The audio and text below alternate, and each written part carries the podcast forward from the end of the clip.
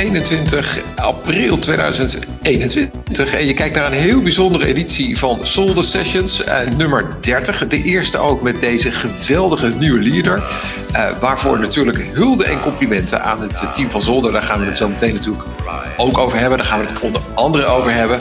Um, want we gaan kijken op een, op een voorbij jaar. Het is een jaar geleden dat ik sprak met, met Erik Remmelswaal. En Erik, ja, daar ben je weer. ja, je, wat is er ja. op gebeurd het afgelopen jaar? Nou hè, ja, ja. Heel veel, ja. Uh, dus, we, gaan, ja, wij gaan er vanavond bij stilstaan. We gaan dat moment ook een beetje markeren natuurlijk. Ja. Um, nou, maar voordat we dat gaan doen... Uh, ja, om toch maar even in de traditie van vorig jaar te blijven... daar hoort natuurlijk wat te drinken bij. Ja, vind ik wel, ja. En, en degene die nu live naar ons kijken, stel ik voor dat die ook even wat lekkers te drinken pakken. Ik heb hier uh, bij mij staan een, een leffe, een leffe blond. Ik had verwacht dat het iets lekkerder weer nog zou zijn, maar dan nog is het altijd tijd voor een uh, blond biertje. Uh, dus die gaat open. wat drink jij? Ja, ik heb eigenlijk gewoon de traditionele simpele Hertog Jan te pakken. Mm -hmm. en, net als de vorige keer, ja. Net als de vorige keer, ja. Ik blijf graag gewoon bij, bij het team. Dus ja, nee, dat bevalt prima. Dat, bevalt, dat, dat bevalt jou goed. Je bent gewoon ook ja. trouw aan dat merk, zeg maar. Um, dan, dan, gaan we inschenken en, uh, en proosten. Mijn leffe was heel erg enthousiast bij het openmaken. Oh. Uh, dus ik heb een klein plasje hier op tafel liggen. Maar ja, je, dat kun je hebben. Hè? Maakt niet uit. We hebben allemaal wel eens. er is nog steeds het over. Erik, ik zeg uh, proost. Proost. Uh, op, op jou en op een jaar zolder en op, op, op alles wat er, uh, wat er gebeurt. Dus ik zei al, daar gaan wij op terugblikken. Um, ja, dan ga ik toch ook even een slokje nemen. Ja, mag gewoon hoor. Hij is goed, hij is goed, ja. Daar gaan we op terugblikken. Um, we gaan ook een beetje vooruitkijken natuurlijk, wat er de rest van het jaar nog allemaal te gebeuren staat. Uh, en dat doen wij interactief. Dat wil zeggen, als je nu live naar ons kijkt, dus als het ook bij jou 21 april is en, uh, en half acht avonds uh, ongeveer, ja, dan ben je nu live. En dan kun je met ons meedoen. Je kunt dus al je vragen, al je opmerkingen, die kun je insturen. En dat maakt echt niet uit welk platform je daarvoor gebruikt. Hè, bijvoorbeeld, Jan is de eerste met een reactie. Even kijken of ik die ook kan, kan displayen. met één druk op de knop gaat dat als het goed is lukken. Jan die zegt. Kijk, lekker ja. aan de pils. Ja, Altijd dat, goed. Daar houdt Jan van, dat weet ik toevallig. en Marcel uh, Beugelsdijk, uh, die zegt uh, koffie met een gebakje. Kijk, als je beugel in, de, in je achternaam hebt, dan moet ik aan Gos denken natuurlijk. Um, maar ja, dat werkt dus in ieder geval heel goed. En hij heeft jarenlang bij Heineken gewerkt. Dus dat is, is dat ook echt waar? Ja, fantastisch. Um, maar de, meteen mooi dat we dat hebben getest. Dank aan Jan en Marcel voor, uh, voor dat doen. Je kunt dus inderdaad al je reacties kun je insturen. Uh, terwijl Erik nog even zijn, zijn webcam aan het, aan het goed zetten is. Ja. En dat kun je dus doen op Facebook, op Periscope, op YouTube, waar je ons ook op kijkt. Doe lekker met je mee. al je vragen mogen gesteld worden. Er zijn geen verboden onderwerpen. Dat is natuurlijk altijd zo leuk aan praten met Erik. Alles mag en alles kan. dus doe mee en laat je reacties horen. Kijk je niet live, dan ga je hopelijk alsnog een leuk programma tegemoet. Nou, dat weet ik eigenlijk wel zeker met alle verhalen van jou, Erik. Maar ja, goed, dan kun je niet meer live reageren. Maar dan kunnen mensen jou natuurlijk wel op allerlei manieren bereiken. Want het is ook leuk als mensen dit nou laten kijken. Dat ze even aan jou laten horen of aan het team van Zolder. Dat ze gekeken hebben en wat ze ervan vonden. Zeker. Um, want om mee te beginnen, wij, wij openen net uh, klokken half acht met een geweldige uh, tune van uh, Bjorn, Bjorgen van Essen. Die ja, de trouwe Dumpert-fans wel kennen van zijn, van zijn remix op het bekende nummer Lul in de Lockdown van, van ja. Hans Steeuwen. en hij heeft, nog, hij heeft nog echt goud, inderdaad. En hij heeft nog veel meer gemaakt. En ja, laten we om te beginnen maar even nagaan hoe jij dit nou weer voor elkaar hebt gekregen. Dat hij jullie nieuwe leader heeft gebouwd.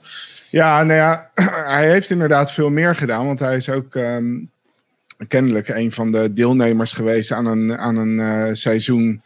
Van hoe heette dat ook weer? De, de beste zangers. Ja, ja singer-songwriter of zo was het volgens mij op uh, NPO 3. nou keek dat niet zo uh, heel erg trouw, dus dat, dat wist ik niet. Maar goed, ik -hmm. ken hem dus inderdaad vooral vanwege zijn Dumpert-faam. En um, ja, dat ging, er waren een aantal uh, liedjes of zo die in uh, januari ineens heel erg uh, viral gingen via Dumpert. Ja.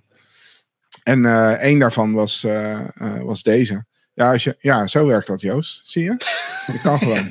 echt, ja. echt super. Wij, zijn, wij zitten allebei aan de kloppen vanavond, dus dat gaat nog leuk worden. Maar ik dacht, ik, ik show jou even in beeld, dan kun jij even heel mooi vertellen waar, hoe dit nou zit. Maar ga, verder in je verhaal. Ja, ja, ja. ja. Dus ik, ja nee, ja, ja. nee, je moet op mij drukken. Ja, precies. Dus um, uh, hij, uh, ja, hij werd in één keer heel erg uh, beroemd via Dumpert. En kwam toen ineens ook op 538 en alles te staan. ja, daar kwam, trad hij op met zijn mhm. liedjes.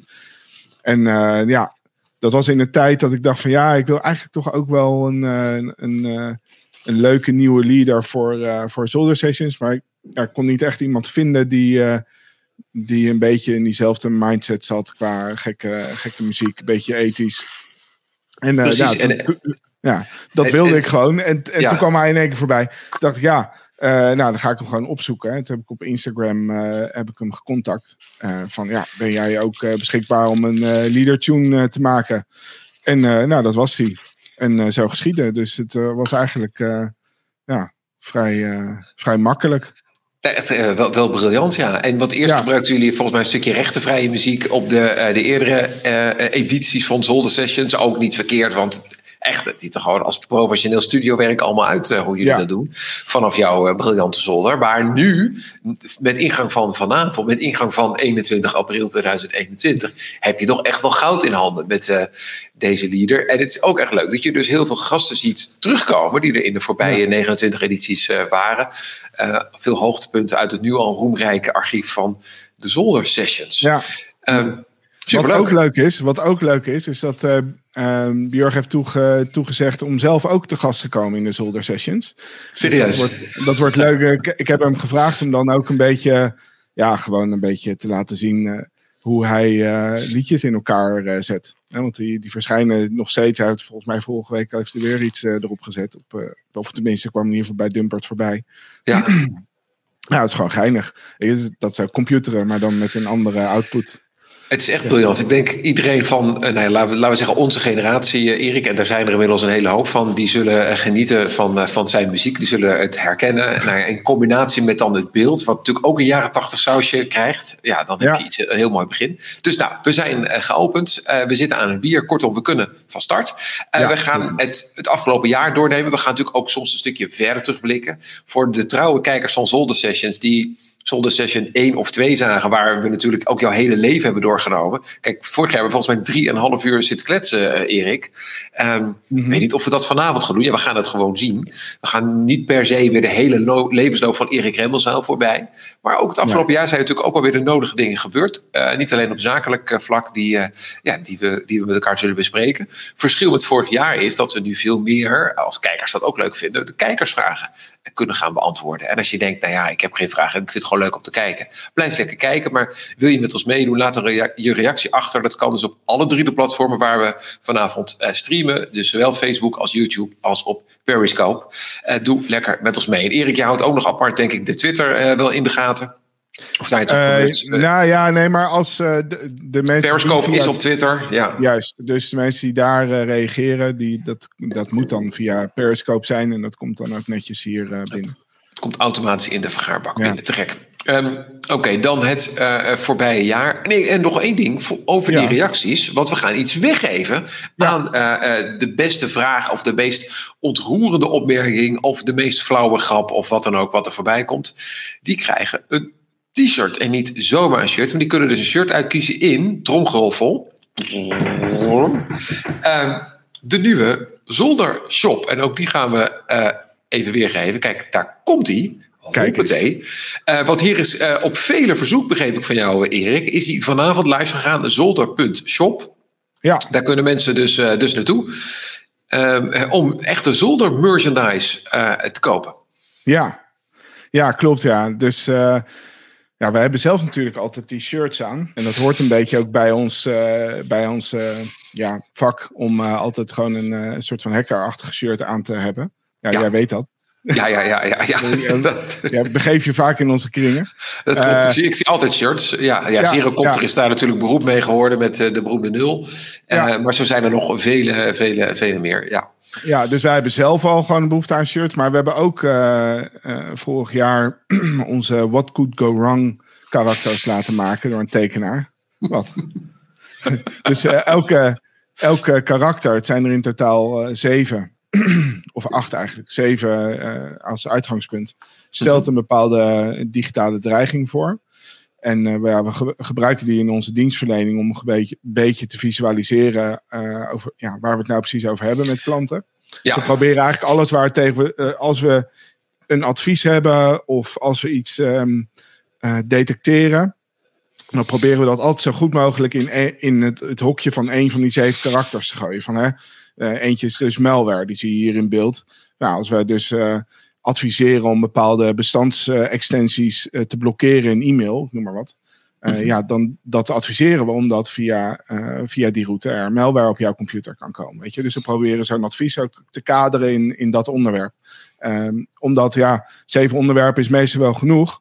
En wij hebben in onze industrie hebben er een handje van om die zeven dan vervolgens in, in een miljoen varianten nog weer verder uit te diepen, te willen diepen. En dan mensen daar ook Ehm, over te willen uitleggen.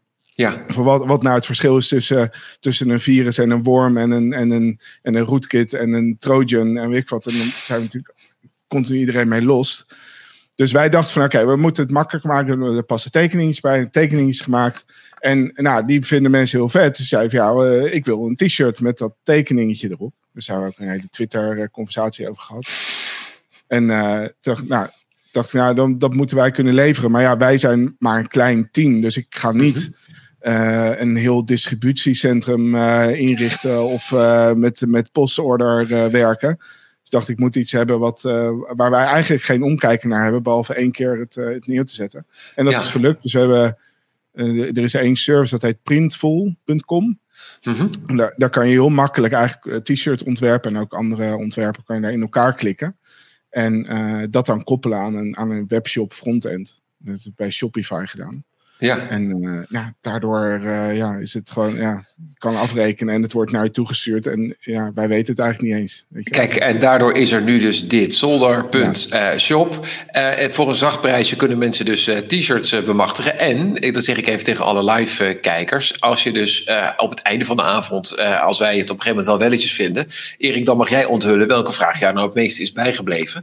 Ja. Um, en diegene, die gaan wij contacten en die krijgt dus een t-shirt naar keuze. Dan kun je dus bijvoorbeeld op malware shirt uh, kiezen. Of een, ik zie ook uh, een beetje polo-achtige dingen op het linker screenshot uh, staan. Ja. Het, moet niet, het moet ook niet te hip worden, Erik. Maar, ja, dat hangt. Ja, ja ik, ik zie Jan inderdaad. ja, vooral in zo'n malware shirt uh, rondlopen. En Marcel dan inderdaad in een polootje, bijvoorbeeld. In zo'n polootje. Nou ja, dat, uh, dat, dat, klinkt heel erg goed. Uh, dus ga naar die shop toe.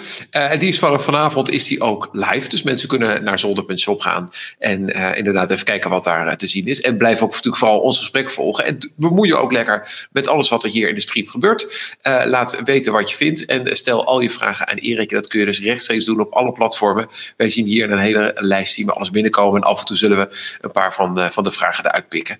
En als gezegd, de beste vraag maakt dus kans op een shirt. Oké, tot zover alle uitleg over uh, vanavond en dus de lancering. Want dat hebben we ook nog maar even meegepakt, uh, Erik, van zolder.shop. Is het ook nog de bedoeling dat, uh, want je zegt het is een front-end shop, die gaat dus, wordt dus een stukje doorgelinkt naar dat bedrijf wat waarschijnlijk ergens in Bangladesh of Vietnam zal zitten om jullie shirts te drukken? Nee, nee, nog... zeker niet. In oh, Europa, komt uit Europa vandaan. Ja. Komt allemaal uit Europa, perfect. Ja. Maar kun je daar ook nog andere dingen in die shop toevoegen? bieropeners of je, eigen zolder, je eigen zoldercookies en dan echte cookies? Ja, ik noem ja, Dat, dat kan allemaal. Nou, trouwens, het is wel grappig. Dat, dat uh, um, een van de medeoprichters, uh, Theo, mm die is uh, in zijn vrije tijd aan het 3D-printen gegaan. En nou, dat, dat klinkt altijd leuk, maar dat schijnt dus in de praktijk echt een enorme cream te zijn om echt, echt iets zinnigs uit een 3D-printer te krijgen. Nou, ja. Dan, dan, heb je aan Theo een goeie, want die zet daar zijn tanden in en die gaat terecht. Dus, en die heeft al, die heeft al zolder koek, koekvormpjes ge-3D-print. Um, dus ja, die kunnen we ook gaan verkopen. Dan weet ik niet of hij daar blij mee gaat zijn of zo. Maar dit soort dingen kunnen inderdaad ook, ja. sleutelhangers, Why not? En dan mee bij Theo Senneman. Ik weet dat Rick, en daar hebben we het natuurlijk vorig jaar ook even over gehad. Rick van Duin, jouw andere held qua, qua, qua ethische hackers, dat die in de keuken ook heel erg actief is. Als je Rick op Twitter volgt, en, en ik doe dat al een paar jaar, dan, dan zie je echt de meest waanzinnige creaties voorbij komen. Vorige week heeft hij nog een beef Wellington gemaakt. En dan schrijft hij erbij, ja, dat is even de eerste keer, probeerseltje, maar dan zie je die foto, en dan denk je, lekker jongen. die maakt, hij maakt ook zelf chocola en bonbons. Um, ik krijg trek. Goed, Rick, kan dat. En kan Wesley ook, kan Wesley ook nog iets uh, maken?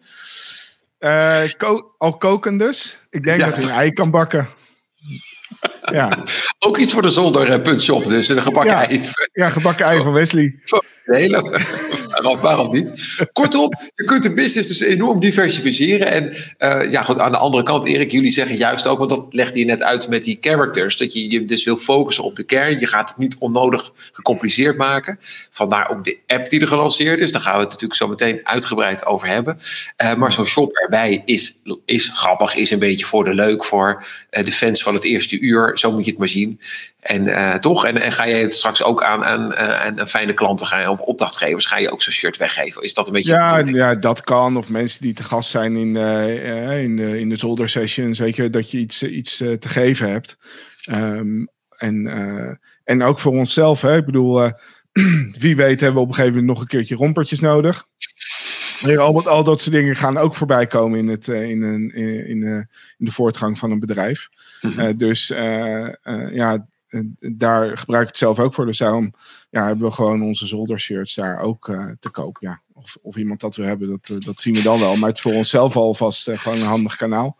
Ik zie, ik zie in ieder geval op de chat nog geen bestellingen binnenkomen. Maar dat zegt natuurlijk niks. Misschien zitten nee. mensen in het druk te bestellen. Hey ja. Erik, even voor de zekerheid. Je hebt het over, over rompertjes. kijk, jij hebt twee kids rondlopen van, van vijf en acht inmiddels. Ja komt daar, zit daar iets in de planning? Of heb je het meer nee. over een van de drie mannen die, die misschien... Nou ja, uh... nou ja we hebben we, van de vijf mensen waar, uh, die inmiddels bij Zolder uh, werkzaam zijn, zijn er, zijn er twee met kinderen, tweeënhalf.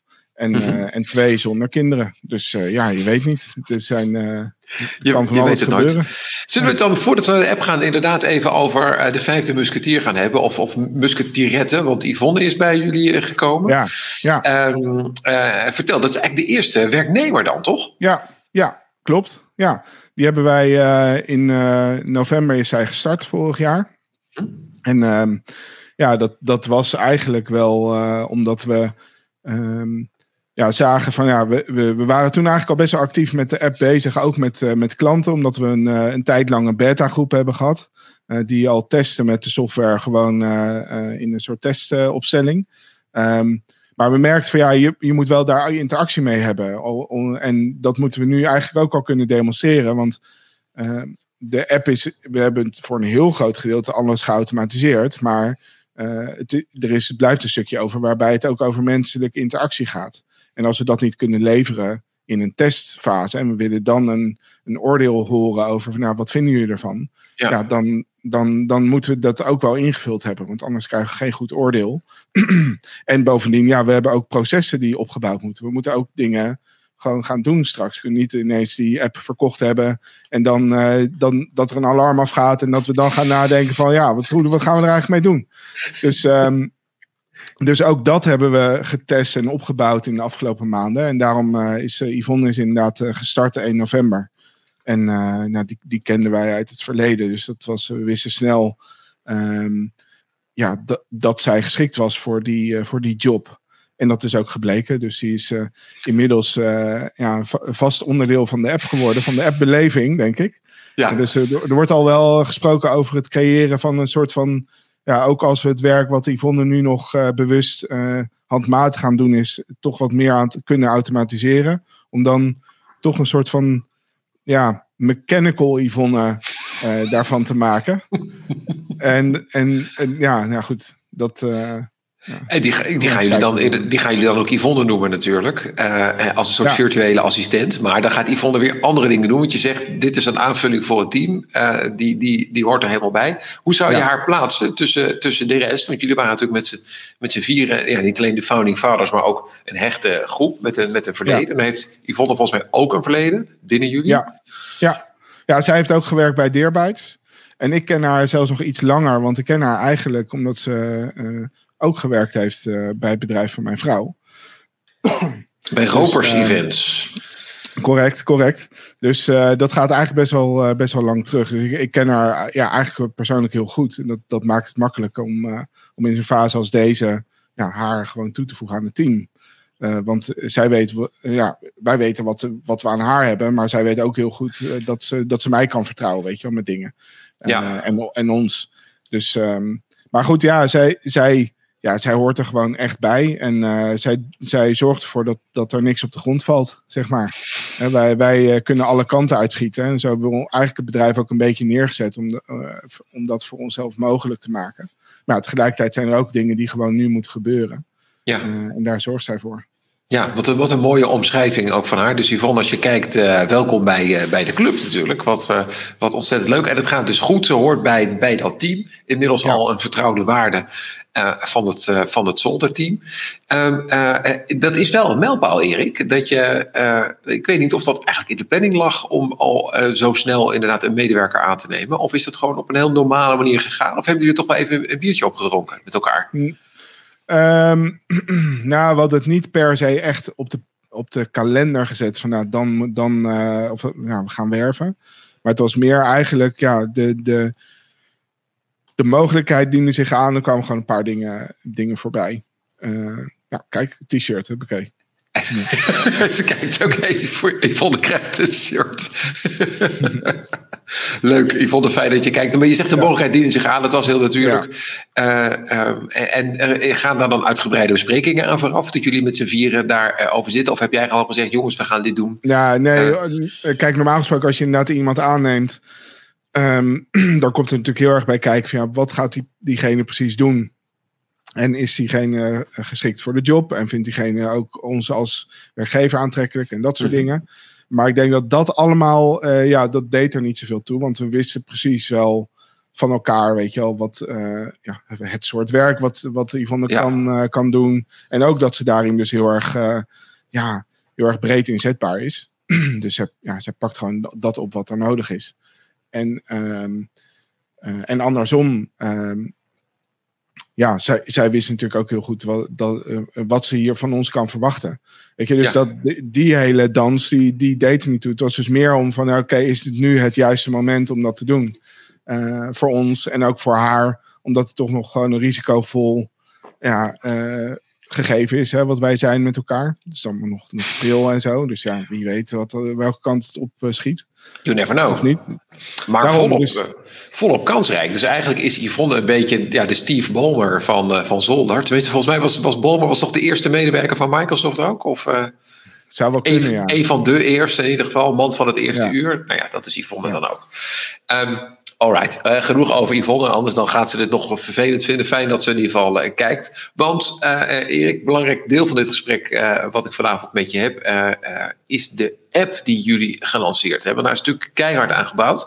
Ja. Is niet helemaal zonder slag of stoot gegaan. Daar, nee, goed, daar gaan we het natuurlijk ook over hebben. Maar laten we hem eerst even uh, laten zien. Die app is Ethic genoemd. Uh, ja. Dat is natuurlijk ook heel verstandig, denk ik, gezien uh, de internationale expansie die, de, ja. die je hier natuurlijk heel makkelijk mee, mee kan voeren.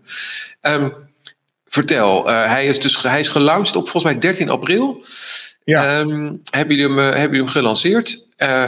Speciaal bedoeld voor het MKB. Dus hè, dat is natuurlijk de hele visie van Zolder. Die, die, die hele grote groep, volgens mij is het, dat is het 98,5% van de bedrijven die eigenlijk niet een goede security oplossing uh, had binnen, uh, binnen bepaalde budgetten. Daar gaan jullie in voorzien.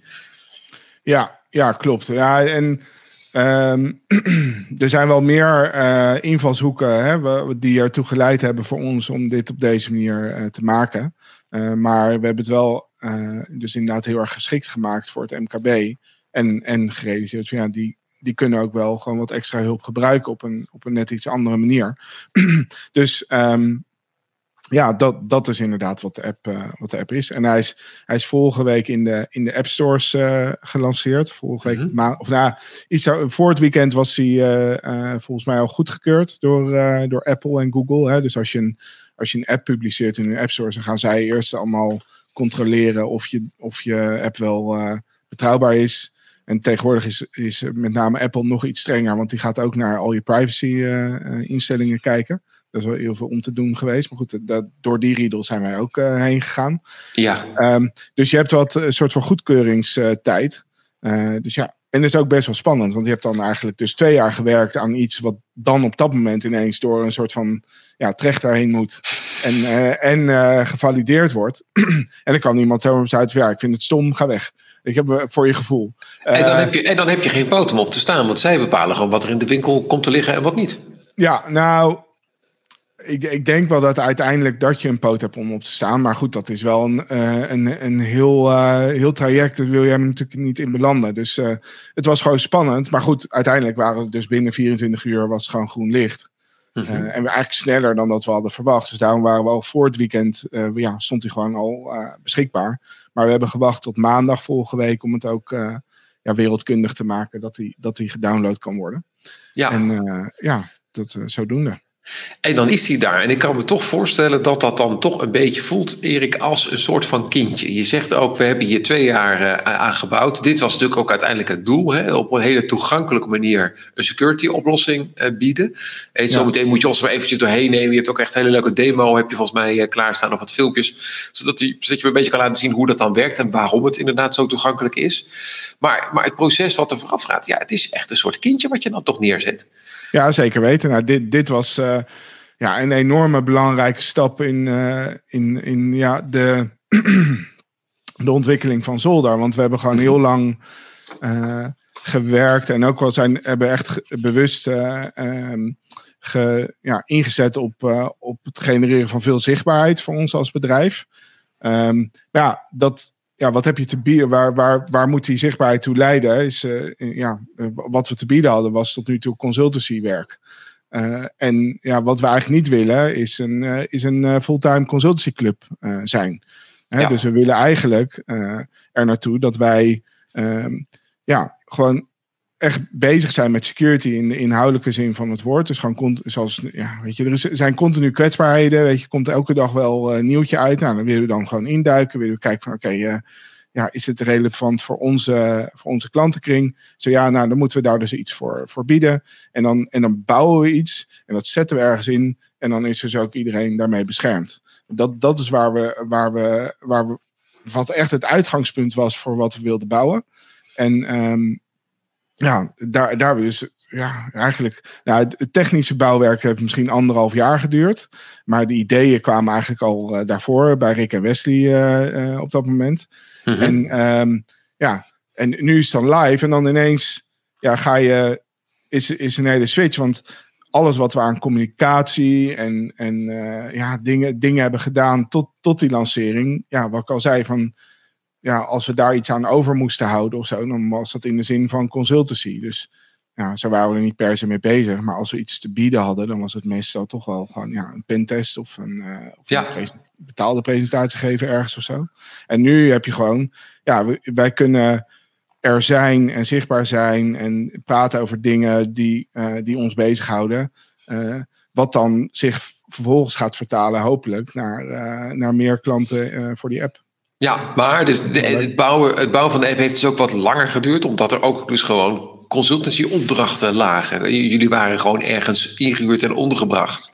En ja, ja nou, dat, dat, is ook heel, dat is een heel bewuste keuze geweest. We noemen dat dan uh, het bootstrapped uh, bedrijf. Hè? Dus we hebben in plaats van externe uh, financiering op te halen, hebben wij gezegd van nou, we gaan gewoon, de, gewoon ons, onze boterham betalen met, met, met ja, betaalde uh, consultancydiensten. Ja. Maar daar niet onze agenda mee volboeken, zodat er ook wat tijd over blijft om inderdaad dus iets te ontwikkelen. Uh, en langzamerhand naar een meer abonnementsbasis uh, verdienmodel toe, te, toe te werken. Als basisinkomsten. Ja, terecht. ja. ja. Ja, laten we zo even naar gaan kijken hoe die abonnementstructuur eruit ziet. Wat jullie hebben bedacht hè, voor, voor oplossing. Want nou, dat is echt wel uh, volgens mij in de markt gewoon redelijk uh, revolutionair. Ja. Uh, uh, we zien hier nu uh, de Cybersecurity Strategy for Digital Decount. Ja. Moet je zeggen deze? Ja. ja, we hadden het erover dat, um, dat de app met name uh, bedoeld is om, om het MKB van een nieuw soort oplossing te voorzien. Mm -hmm. En de reden dat we daar zo nadrukkelijk voor kiezen is omdat het MKB ehm, ja, nog heel erg achterloopt met, met beveiliging. Dat blijkt ook uit, uit allerlei onderzoeken. Nou, dit is dan eentje van, die kwam eind vorig jaar uit. specifiek vanuit de EU, dat, dat, dat ja, geconcludeerd wordt dat nog twee derde van, de, van het MKB echt beginneling is op het gebied van cybersecurity. Ja, dat klopt denk ik wel. Ja, als je om je heen kijkt, dan, dan tenminste, dat is mijn, mijn ervaring van, van gewoon kennissen die ik heb, die, die ondernemers zijn, die, um, ja, die horen mij aan alsof ik, uh, weet je wel, over, uh, alsof ik abracadabra aan het praten ben, weet je, en uh, toverspreuken aan het zeggen ben over mijn werk. Ja. En, en die, dit is niet continu een onderwerp waar ze mee bezig zijn. Ja, ik kan, me ook, ik kan me ook indenken, Erik, dat je vaak terug hoort. Heel veel MKB-bedrijven zijn misschien ook wel mede door, door de lockdown waar we nu al ruim een jaar in zitten, versneld overgestapt naar, naar de cloud, naar clouddiensten. Microsoft 365 is natuurlijk de, de, bekendste als het gaat om de kleinzakelijke markt. Dat je dan als reactie hoort, ja, maar uh, we zitten in de cloud, dus het is veilig. Dus we hebben onze security uh, geregeld. Maar dat is een misvatting, hè? Um, nou, uh, het, is een, uh, het, klopt en het is een misvatting tegelijkertijd. Uh, want er zijn een hele hoop voorbeelden de laatste tijd geweest. waarbij je kan zeggen dat mensen of bedrijven die in de cloud zitten. toch gewoon eigenlijk veiliger zijn. Mhm. dan bedrijven die dat niet zijn. denk aan het lek in Exchange. En de lekken in Exchange. de lekken in Pulse VPN was gisteren weer kwam dat voorbij. Dat zijn allemaal diensten die. Um, ja, onderdeel zijn van de IT-infrastructuur van bedrijven die uh, nog niet volledig naar de cloud zijn gemigreerd, over het algemeen.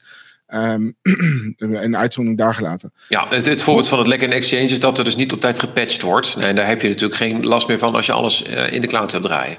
Ja, klopt. Uh, vroeger had iedereen Exchange of een eigen e-mailserver. Weet je, dus dat, en dat is niet, vroeger hebben we het niet over 30 jaar geleden, dat is vijf jaar geleden of zo. Ja. Hè? En dus um, de, de, mensen die dus niet meer een eigen exchange hebben, maar uh, diezelfde functie van hetzelfde bedrijf afnemen, maar nu in de cloud-opstelling, die hebben uh, nooit last gehad van dat lek. Weet je? Dus die hebben daar niet van wakker hoeven liggen. Die hebben niet alles aan de kant hoeven gooien om, om te updaten en te patchen en te onderzoeken of ze al gehackt waren. Weet je? Al die dingen hebben ze niet hoeven doen. En dat mhm. scheelt gewoon een hele hoop tijd en geld en zorgen. En dat, dat is dan alleen nog maar Exchange. En dat gebeurt eigenlijk aan de lopende band. Dus in die zin zijn bedrijven die in de cloud zitten veiliger. Maar uh, het is niet zo dat als je in de cloud zit, dat je onschendbaar bent of dat je onkwetsbaar bent. Want ook als je je IT in de cloud hebt georganiseerd, mhm. ja, dan, zijn, dan zijn er manieren waarop een aanvaller uh, jou uh, te pakken kan krijgen. En ja, over het algemeen is dat zo. op het moment dat je basisinstellingen hebt geconfigureerd. Dus als jij gewoon zegt, oh, uh, huppakee, ik doe mijn e-mail bij Microsoft. Ik maak een uh, abonnementje aan en ik log in en ik ga e-mailen. En verder kijk ik nergens naar om. En ik denk dat dat nou, voor het merendeel van de bedrijven zo, zo 80, zijn. 80 procent zeker, ja, natuurlijk. Ja. ja, dan ben je onveilig. Want ja, dan, kan, dan kan iemand uh, met kwade bedoelingen hoogstwaarschijnlijk vrij makkelijk bij jou naar binnen door middel van een phishing aanval of uh, mm ja, van alles. En um, dus daar is nog steeds wel wat voor nodig. En dat hebben wij proberen te doen. Dus dat we zeggen van oké, okay, uh, wij gaan ons dus focussen op bedrijven die op die manier een IT hebben georganiseerd. En we houden eigenlijk geen rekening meer met bedrijven die, die het nog op de oude manier hebben geregeld. Uh, dus, Wat je zegt, dat is een beetje een uitstervend ras natuurlijk, hè? Die, uh, die, die, bedrijven. Nou, Plus, dat, dat is weer complex, dat is weer maatwerk, dus weer eigenlijk een andere manier. Ja. Nou, dat is het. Dus je, je uh, er zullen bedrijven blijven die hun eigen IT-infrastructuur hebben. En dat is prima, dat is echt niks mis mee. Alleen voor ons als aanbieder van, van diensten... Op, en wij, wij zetten erop in om het zo goedkoop mogelijk te maken, zodat het betaalbaar is voor, voor een MKB'er uh, ja, kunnen wij niet uh, elke klant individueel benaderen en individueel bekijken van oké, hoe gaan wij jouw omgeving nou precies beschermen? Dat kan niet. Uh, wij moeten zeggen van oké, iedereen zit in de cloud, iedereen heeft hetzelfde probleem. Dat ene probleem, dat lossen wij één keer op en dan vervolgens mhm. is dat voor iedereen actief, die oplossing. En weet je, en geen uitzonderingen. En dat, dat, dat, is, dat, dat is de enige manier waarop je op zo'n grote schaal voor deze prijs zo'n dienst kan leveren. Ja, nou, en daar zit natuurlijk de, de enorme kracht. Hè. Of jullie natuurlijk nu straks 1 of 1 miljoen abonnees hebben, maakt voor de dienstverlening feitelijk uh, niet uit. Laten we inderdaad even gaan kijken naar, hè, want je zegt voor deze, voor deze prijs, of volgens mij wil je eerst nog even iets, uh, iets anders laten zien. Nou ja, dus het, het MKB is dan, vind ik zelf altijd nog wel gewoon heel erg interessant. Dus dat, um, waar heb je het dan over? Hè? Dus um, daar zijn al verschillende definities van. Dus als je mhm. in Nederland het over MKB hebt, uh, dan hebben we het over het algemeen over organisaties uh, met een omvang tot 250 medewerkers.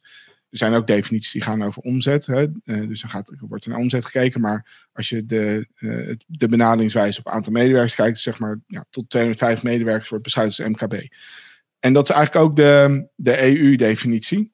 Uh, alhoewel er uh, ook wel eens gesproken wordt over um, ehm, SMB, uh, eh, de Small Medium Business, wat dan tot 500 medewerkers is. Dus dat, mm. dat is al lastig, want dan is al de vraag van oké, waar hebben we het nu over? Want het is toch wel een significant verschil.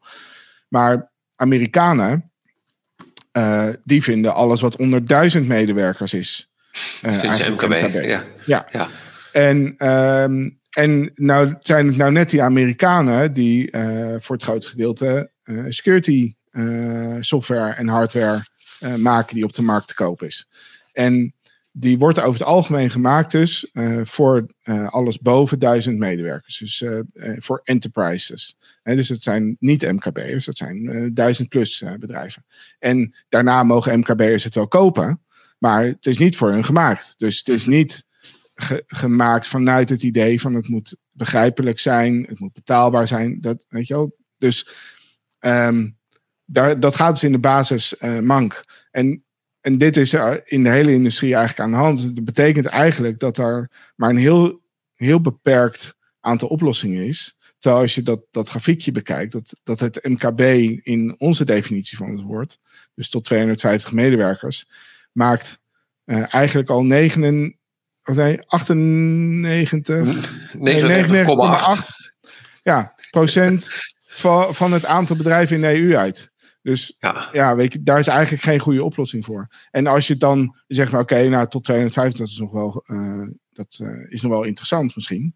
Maar als je, als je kijkt, dus dat hele grote groene vlak, dat zijn bedrijven van 1 tot 9 medewerkers. Nou, dat is al, al bijna 93% van alle bedrijven in de EU. Nou, ja, daar zijn gewoon geen goede security oplossingen voor. Ja, kijk, en dat is. Tot en dat is tot nu toe, want die, die oplossing is er. Daar is een hele mooie app voor, uh, voor gebouwd. Uh, um, maar gaaf om te zien wat, wat hier natuurlijk de achterliggende gedachte is. En wat fijn dat die oplossing er is. Jij zegt, die oplossing is er, maar dan zijn er dus een aantal voorwaarden. Namelijk dat je met je bedrijf dus helemaal uh, in de cloud moet zitten. Of in ieder geval, jullie richten in eerste instantie op dus klanten van, van Microsoft 365. Nou, dat, dan vang je natuurlijk al een hele grote groep af. Hè. Die zijn echt wel marktleider. daar heb je het nu voor gebouwd. En eventueel kun je natuurlijk later gaan schalen naar, uh, naar andere clouddiensten, toch? Ja, klopt. klopt. Ja, we hebben um, eigenlijk een platform gemaakt. Ik klik het even door, deze dingetjes. Want dat mm -hmm. staat maar gelijk klaar. Um, dus we hebben. Uh, de, als, je, als je naar de cloud kijkt, dan, is, dan bestaat de cloud bestaat het allemaal uh, diensten van eigenlijk, web, eigenlijk web, websites. Uh, die um, uh, geautomatiseerd kan, uh, kan, ja, mee kan koppelen. En de, de manier mhm. waarop je dat doet, dat is met een API. En, en nou, Microsoft heeft dus zijn, zijn diensten openstaan als een API. En daar kan je dan met software tegenaan programmeren om Microsoft bepaalde instellingen aan of uit te laten zetten. Of ja, op te vragen van wie zijn eigenlijk mijn users. En weet je wel, wat, uh, wat hebben ze de afgelopen dag allemaal gedaan, bij wijze van spreken, als je dat zou willen. Um, dus daar heb je API's voor. Maar al die clouddiensten, die hebben dus hun API's om dat wat, wat hun dienst mogelijk maakt, om dat softwarematig uh, ja, te controleren of uh, te besturen. Um, wij hebben, wat wij hebben gedaan is een, een softwareplatform gemaakt die met een API kan koppelen. Mm -hmm. en, en dan vervolgens ja, de functies die die specifieke API uh, biedt, kan, uh, kan aanroepen, kan controleren, kan zien van hoe staat deze instelling, hoe staat dat. En uh, dat kan dus eigenlijk ja, uh, alle API's aan. maar het is de vraag van oké, welke doen we, voegen we als eerste toe vanuit de behoeftes die, die klanten hebben. Want ja, het koppelen is één ding, maar daarna moet je, ja, je kan wel een koppeling leggen met een API, maar als je vervolgens er geen commando's overheen uitvoert, dan heeft die koppeling niet zoveel zin. Dus dan, ben je, dan is het alleen maar van, uh, oké, we zijn gekoppeld, maar nu gebeurt er niks. Dus als wij koppeling leggen met Microsoft, dan gaan we volgens kijken van, nou, heeft iedereen wel twee-stapsverificatie uh, aanstaan, bijvoorbeeld? Of uh, hoeveel mensen hier hebben beheerrechten in deze omgeving? En zijn dat er niet eigenlijk een beetje te veel, uh, wat, wat eigenlijk de situatie onveilig maakt. En het zijn allemaal van dat soort controles die we dan uitvoeren. En die voer je dus al uit met het idee, daar zit, dat is voornamelijk preventie natuurlijk. Hè? Want hoe meer beheerders, hoe meer kans dat er ergens iets fout gaat. Want hoe meer systemen waar dingen op draaien en hoe, hoe meer wachtwoorden er kunnen gaan slingeren, weet ik veel wat. En die tweetapsverificatie werkt natuurlijk eigenlijk op dezelfde manier. Als je dat hebt, dan is de kans dat, er, dat je uh, gehackt wordt, is in ieder geval een heel groot stuk kleiner. Zo niet bijna onmogelijk als je hem goed inregelt. Ja, klopt. Ja, ja en dus, dus het zijn inderdaad allemaal preventieve controles. We zorgen ervoor dat, ja, hoe je het ook wil noemen, dat we de omgeving aan het hardenen zijn. Of dat we het beschermen tegen, tegen preventief beschermen tegen misbruik. Er zitten mhm. ook wel een aantal dingen in die, die, een, die meer een soort van detectief karakter hebben. Dus dat, is, dat komt de stap daarna, is dan van oké, als alles veilig geconfigureerd is, dan ga je daarna opletten of er toch dingen gebeuren die verdacht zijn. En uh, daar, daar we ook al een aantal controles voor in zitten. Bijvoorbeeld, um, nou, als je in Microsoft kijkt, dan, kun, uh, dan kan je in jouw Microsoft-omgeving kan je uh, gastaccounts toevoegen. En waarvoor zou je dat doen? Nou, bijvoorbeeld als je Teams gebruikt en je wilt een externe ehm, vergadering met iemand buiten de organisatie beleggen, dan nodig je diegene uit. En wat Microsoft dan onder de motorkap doet, is voor die uh, externe gebruiker een gastaccount in jouw Microsoft abonnement aanmaken. Dat zie je of dat weet je helemaal niet, weet je, en dat doet ook verder op zich geen pijn. Uh, maar gastaccounts in de Microsoft omgeving, die kunnen in theorie ook beheerrechten krijgen. En dan wordt het wel gevaarlijk. dus wat wij controleren is van, nou, zijn er gastaccounts in deze omgeving die beheerrechten hebben? En nou, als dat vandaag niet het geval is, prima. Maar dat kan morgen ineens wel het geval zijn. Dus het zijn ook checks die je eigenlijk continu wilt laten draaien. Omdat er ineens iets kan gebeuren wat duidt op, op iemand die aan het rondneuzen is. Eh, ja. en die, uh, die misschien bezig is om bijvoorbeeld ransomware te installeren of dat soort dingen. Ja, en vandaar is dat een voorbeeld waarvan je zegt, nou dat, gaan, dat houden we dus de hele tijd uh, in de gaten. Ja. En ja. Eerst één, stapje terug, hè? want jullie zeggen, dat zie je hier ook op de slide, mobile first. Die, Dat is dus ook een, een, app die dus ook werkt op je mobiele telefoon. Wat, wat is daar de, de, de keuze, de achterliggende gedachte voor geweest? Nou, uh, dat, is, dat is wel grappig, want ik heb nu een paar gesprekken de afgelo afgelopen tijd gevoerd met mensen die dan, uh, zo gaat het natuurlijk tegenwoordig met informatievoorziening, dat je wat je, wat je waarneemt van, van de communicatie, zeg maar, uh, zeg maar dat van, mhm. van de boodschap die er verteld wordt. Dus mensen zien, oh, uh, Ethic is een mobiele app, oké. Okay. Uh, interessant, dus ik wil het hebben. zo. En, maar er zijn er mensen die denken van het is een, de, dus het is een, een security app die mijn mobieltje gaat beschermen. Nou, ja, ja. Dat, dat is het dus niet zou in theorie op een gegeven moment ook een functie kunnen zijn die we gaan toevoegen, maar dat, dat is niet de bedoeling ervan. Maar de reden waarom we een app variant kiezen is eigenlijk tweeledig. Eén is, um, uh, het gaat gewoon puur om, om uh, de interactie die we, die we willen hebben met, met jou als, als, uh, als de ondernemer. Dus jij, jij, jij draagt de verantwoordelijkheid voor jouw bedrijf, maar jij zit niet altijd achter je laptop met die verantwoordelijkheid in je hoofd. Hè? En, en security laat zich niet voorspellen, dus er kan op enig moment kan er iets gewoon heel erg dringends aan de hand zijn. En dan, uh, ja, dan willen we jou daarvoor uh, bereiken. En we kunnen zeggen van, goh, weet je, wij zien nu dit. We adviseren dat. Uh, ja, doe dat nu.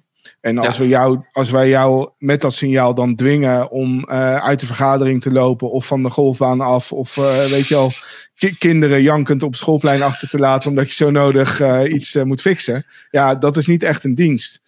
dus wat wij willen is zeggen van oké, weet je wel, wij hebben, je, maakt niet uit waar jij bent. Die smartphone die heb je altijd bij je. Wij hebben dit nu aan de hand voor jou. Uh, druk hier als je uh, akkoord bent met ons voorstel. En dan, dan is het geregeld. En, dan maakt het niet, en dat kan alleen maar met zo'n mobiele app. Dus dat, dat, dat is één kant van het verhaal. Dat past gewoon eigenlijk bij de doelgroep. Om die, die smartphone als de interface te hebben. En ten tweede is het, het dwingt ons ook om dat wat we te vertellen hebben op, op, op dit formaat uit te kunnen leggen. Hè? En uh, de, de makken van een hele hoop security diensten, ik weet niet of je het wel eens uh, hebt waargenomen. Ja, jij, zit, ja, jij, werkt natuurlijk ook met een hele hoop andere security partijen, dus jij gaat je helemaal op de vlakte houden nu. Maar je, krijgt, je krijgt meestal als klant een moeilijk rapport. Als je al een goed, uh, goede output van de dienstverlening ja, Ja, dan krijg je heel veel gewoon een pdf met heel veel pagina's waar ja. allerlei dingen staan. Ja. Sommige klanten willen dat, maar dat zijn meestal uh, ja, de CISO's, de security officers, dus de mensen die zelf ook echt uh, inhoudelijk in die materie zitten en het echte de, het naadje van de kous willen weten die vinden dat leuk, die rapporten. Exact. En, en de, de, de gemiddelde MKB'er, die heeft helemaal geen CISO. Uh, Die heeft wel misschien wel iemand die de IT regelt. Maar dat is ook heel vaak gewoon een werknemer die er dingen bij doet. Hè. Zeker als je dus de, de, de, het kleine MKB pakt. Hè. Volgens jouw diagram de 1 tot 9 werknemers. Ja, die hebben niet een aparte CIO, laat staan dat ze een CISO hebben. Dus die zitten, die zitten niet op die rapportage te wachten. Eigenlijk heb je het fantastisch uitgelegd. Ik, ik onderbreek je wel even, Erik, voor, uh, voor dit. Uh, degene die namelijk later inschakelen, wij zien hier het kijkersaantal oplopen. Hier naast mij, moet ik even dit, nee, nee, eh, daar, daar zit Erik Remmelswaal natuurlijk de eindbaas van, van Zolder. En je kijkt nu live naar een hele speciale editie van de Zolder Sessions editie nummer 30. Ik ben Joost Robbing en ik mag Erik interviewen. Dat zijn we al een minuut of 50 aan het doen. Daar gaan we nog eventjes mee door natuurlijk. En jij kan met ons meedoen. Als het tenminste bij jou ook woensdag 21 april is. En als het nu tien voor half negen is. Want dan kijk je live. Dan kun je zowel via Facebook, YouTube als Periscope kun je je reactie achterlaten. Nou dat gebeurt ook. Ik zie hier bijvoorbeeld nu een reactie binnenkomen uh, van iemand met een hele leuke avatar. Die zegt uh, goedenavond. Uh, en we hadden nog ook Marcel is al is lekker bezig. die, die zegt gelukkig is de app niet als onveilig aangewerkt. Dat was natuurlijk de reactie op dat jullie zowel door Google als door Apple in de stores zijn, zijn toegelaten. Um, de leukste of beste of ontroerendste of gewoon de meest te gekke vraag, die belonen op het eind van de avond met een shirt. Toch Erik? En uh, jullie hebben ook je shop uh, gelanceerd, zonder.shop. Daarop staan allemaal fantastische shirts. En uh, nou ja, dus doe met ons mee en laat weten wat je van vanavond vindt, wat je van Zolder vindt, wat je van Erik vindt of wat je aan hem te vragen hebt. En daarbij hebben we gezegd, alles mag gevraagd worden. Alles. Alles. Er zijn geen verboden onderwerpen. En, en dan gaan we nu verder met de inhoud. Want daar kijken mensen natuurlijk ook voor. We waren aan het uitleggen. Jullie hebben twee jaar ja. gebouwd. Het heeft wat langer geduurd dan jullie oorspronkelijk hadden gepland. Maar het is dan toch echt gelukt. Iets meer dan een week geleden is die app in de stores uh, beland. En mijn vraag was: goh, waarom nou een app uh, en niet gewoon een site of wat dan ook? Of contact per mail. Maar het moet allemaal op de mobiel kunnen. Want jullie doelgroep Eén ding is zeker, die mobiele telefoon is altijd in de buurt. Dus als er een thread is, dan krijg je een pushbericht. En dan kun je met een paar simpele uh, stappen kun je, uh, actie ondernemen. Uh, ja. En dat was jij aan het uitleggen, Erik. Ja, nou klopt. En ik, ik, weet je wat ik nog even wil laten zien over de app. Laat het dan gewoon over wat anders hebben, zou ik zeggen. Is um, dat, dat er dus abonnementen zijn. We hebben heel bewust het echt heel betaalbaar gemaakt. Dus staat hier nu 20 euro daar. Voor, en dat kan misschien niet iedereen helemaal lezen. Maar uh, we bieden de dienst af uh, aan vanaf 20 euro per maand. Um, voor de koppeling van uh, één Microsoft Tenant -hmm. aan de app. Ja, dat en dat is, dus, dat is dus niet één gebruiker, maar dat is één nee. bedrijf. Ja, ja, dus ja, dat is echt heel goedkoop. weet je, als je met, met met vijf medewerkers bent, dan moet het ook niet veel duurder zijn dan dat, uh, weet ik. Uh, maar goed, ook uh, bedrijven die wat groter zijn, die, die, daar is het nog hartstikke goed voor betaalbaar. Nou, zoals het als je meer dan tien medewerkers hebt, dan heb je meestal iets complexere functies nodig. En dan heb je een, dus dan adviseren om wel het premium abonnement te nemen, maar ook die 80 euro per maand is nog steeds ja, heel goed te doen voor, voor de meeste organisaties. En uh, ten opzichte van marktprijzen gewoon echt uh, enorm laag. Ja. En, en het is niet zo. Je krijgt daar ook echt gewoon een goede security service van. Want er zit gewoon echt heel veel inhoudelijke kennis achter. En het is gewoon de manier waarop we het gebouwd hebben, is gewoon ja, is gewoon revolutionair. Dat wil ik wel zeggen. Dat durf ja, ik wel te zeggen. En dat, ja. dat mag je ook zeggen, want je hebt het net al eventjes uitgelegd. alles wat jullie dus doen, wat jullie dus detecteren, wat je uitsturen, dat doe je voor iedereen tegelijkertijd. Ja. Dus er zit één team achter de schermen. Dat zijn natuurlijk de helden van Ethic of de helden van, van Zolder. en die regelen, die houden al die gebruikers tegelijkertijd veilig. En de communicatie ja. verloopt dus via de app. Ja, klopt. Ja, en, en kijk, um, ik heb natuurlijk een aantal jaar bij, bij security dienstverleners rondgelopen. En dat is niet, niet gek, maar hoe een security dienstverlener georganiseerd is is um, meestal is, is, er een klein kernteam van waar echte security kennis zit. En nou goed, die, die kennis die moet dan in, op bepaalde manieren ja, ingezet worden voor dienstverlening. En mm -hmm. nou, dat, dat kan dus zijn inderdaad in de vorm van pentesting. Dus ja, hier heb je mijn IP-adres, kijk eventjes of er lekken zijn en, en breng rapporten uit. Dus dan, ja, dan zeg je, nou, dat duurt een week en dan betaal je per uur. Dat, dat kan een dienst zijn. Of goh, mijn netwerk staat op slot met ransomware. Kom nu als de brandweer er naartoe. Dan betaal je ook per uur en ietsje meer, want het is spoed. Of uh, ja, je hebt een, misschien een abonnement dat, dat, dat, dat het veilig gehouden wordt op afstand. Maar dat, dat is nog steeds heel veel maatwerk. Dus die, die kern, dat kernteam waar die kennis zit, wat dat nodig heeft, is een, is een enorme organisatie eromheen om die kennis precies op de juiste plek te brengen. Met de juiste afspraken uh, uh, waar tegen het moet. Dus je hebt meestal, is het kernteam is misschien maar 10% of zo van, het, van de volledige organisatie. En daaromheen zit een hele grote groep ja, dienstenmanagers, accountmanagers, projectmanagers, programmamanagers. Allerlei functies en rollen. HR, omdat dat geheel ook weer allemaal goed in, in, in de bedrijf. Ja, dus je krijgt gewoon een hele grote, complexe organisatie van. En dan moet er ook weer catering zijn voor de tosties tussen de middag. En iemand die, eh, die, die de pooltafel en de voetbaltafel schoonmaakt. Kortom, ja. je voelt, ja, dan zit je zo aan een bedrijf met 100 plus uh, man. Nou, steken ja, nog maar, die bedrijven, die ken jij. Ja, maar dat moest wel, want elke, elk bedrijf was anders. Dus elk computernetwerk was anders. Wij hebben, wij hebben ook al geprobeerd in het verleden, met, met toen ik nog bij Deerbert zat, om te zeggen: van, Nou, we hebben één security dienst, zeker, we hebben één apparaat. En dat doen we gewoon voor een vast bedrag per maand. Uh, bieden we dat aan. Dat moet gewoon kunnen. Uh, en dan liepen we er tegenaan. Ja, maar soms kan, kunnen we dat apparaat helemaal niet aansluiten op het netwerk. Er zijn gewoon niet voldoende poorten aanwezig in het netwerk. Of niet op de plekken daar we het nodig hebben om op aan te sluiten. Of ze zijn er misschien wel. Maar ze hebben niet de snelheid die wij nodig hebben om het goed te kunnen analyseren. Dus ja, mensen staan er niet bij stil, maar er zijn gewoon heel erg technische, gedetailleerde problemen waar je tegenaan loopt als je security wilt doen in een maatwerk of in een, uh, een, ja, een klantspecifieke omgeving. En uh, nou, daar zijn we van afgestapt. Dat doen we niet. Gewoon Microsoft uh, Tenant in dit geval. En later ook nog wel Google of andere mm-hmm. bronnen. En ja, die, die, daar bieden we bescherming voor.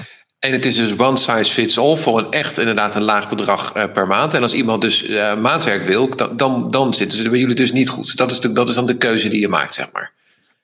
Ja, eigenlijk wel. Daar komt en, en, je, en je hebt dus, als je dus met je, met je bedrijf, met je, met je MKB-bedrijf in de cloud zit. en je neemt daar inderdaad Office 365 af. Je hebt, je, hebt, je hebt je mail draaien en nog een aantal andere programma's. Ja, dan voldoet dus ook een gestandaardiseerde oplossing. Dan heb je dus ook geen maatwerk nodig. Nee, nou ja, de, en dat is, dat is de andere ontwikkeling die, die past bij, bij die, uh, die cloud-transitie. Uh, is dat, uh, ja, weet je, ik wil het niet continu over Microsoft hebben, want het is niet per se dat wij met Microsoft in bed liggen. We kiezen er juist voor om, een gezonde afstand van ze te houden. Maar de situatie is wel dat zij zijn dominant in het leveren van software voor kantoorautomatisering. Dus e-mail en Office, weet je, is gewoon, ja, is gewoon grotendeels Microsoft. En nu, door, door corona, denk ik dat, uh, dat Teams ze geholpen heeft om nog, daarin nog uh, dominanter te worden. Dus eigenlijk is Teams een beetje de, de de facto standaard geworden van hoe je video belt tussen bedrijven. Dus ja, jij wordt, oh, we gaan we doen een videocall. Oké, nou, dan nodig jou uit voor een Teams meeting. Oké, nou, dan moet ik ook Teams hebben. Dan kan ik er niet fatsoenlijk aan meedoen. Weet je wel? En dan ja, als je dan een keertje aankomt met, met een uh, Google Meet, uh, dan, kijken mensen echt raar aan van, oh, je hebt geen wat, wat, is dat voor hippie? Terwijl, ja, dat is die, wel zo. Terwijl niet alleen Google Meet, maar er zijn talloze van dat soort diensten die allemaal beter zijn dan Teams. Maar dat, dat maakt dus niet uit, want je, Teams heeft, en daarmee Microsoft een bepaalde marktdominantie. Jij zegt eigenlijk ook, Teams heeft uh, uh, Microsoft heeft ook Office weer relevanter gemaakt. Omdat ja, bedrijven houden nu eenmaal van pakketten. Ja, in ieder geval hun cloud diensten. En wat zij dus ook aan het doen zijn, is in die diensten security functies integreren. Dus waar je vroeger een, uh, kocht je nog echt voor duizenden euro's een, een, uh, een server die jouw e-mail op spam uh, controleerde. Nou, ja, dat, die, dat is compleet weg, die markt. Mm Tenminste, ik geloof nog wel dat er specialisten zijn op het gebied van anti-spam. Maar dat doet Microsoft ook, weet je, spam tegenhouden. En het kan het zijn dat er partijen zijn die nog net iets beter of nog net iets uh, meer, uh, hoe zeg je dat? Meer opties bieden om het af te stemmen op jouw organisatie. Maar het ja. zit daarin. Uh, Microsoft heeft zijn eigen antivirusproduct uitgebracht. Dus zij zijn langzamerhand een hele hoop traditionele security functies ja, overbodig aan het maken. En dat is niet dat, dat is niet toevallig, want dat gebeurt in, over alle industrieën heen. Is dat, dat de weg naar de cloud er, uh, ertoe leidt dat, dat steeds meer dingen ja, virtueel worden. Dat steeds meer dingen dus gratis worden op een gegeven moment, overbodig. En ja, dan zit het er gewoon in. Weet je wel? En dat, dat is wat je nu ziet gebeuren. maar je ziet tegelijkertijd dus een, een industrie van security dienstverleners die niet die, zitten, die zitten, die, de Canyons die zitten gewoon vast in, in, uh, in het model met, uh, met, met uh, vendoren en licenties ja. en marges. En ja, die kunnen niet die, die transitie maken.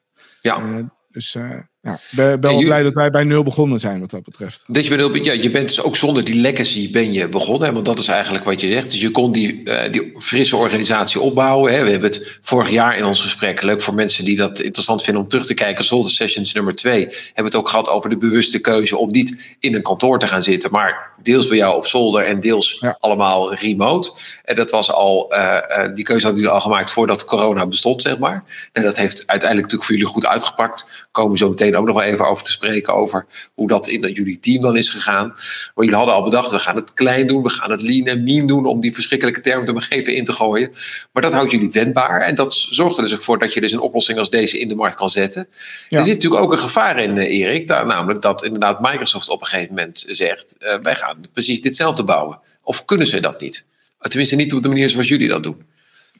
Um, nou, ik denk dat het technische stuk, dat kunnen ze, kunnen ze natuurlijk prima. Mm -hmm, uh, ja. Ik denk dat er twee dingen zijn. Eén is, wat, uh, wat ze minder goed kunnen, is die, die, uh, die, dat laatste stapje naar de, in de interactie met, met de klant goed maken. Um, dus ja, de ja, zij, zij, hebben geen, zij hebben geen Yvonne bijvoorbeeld.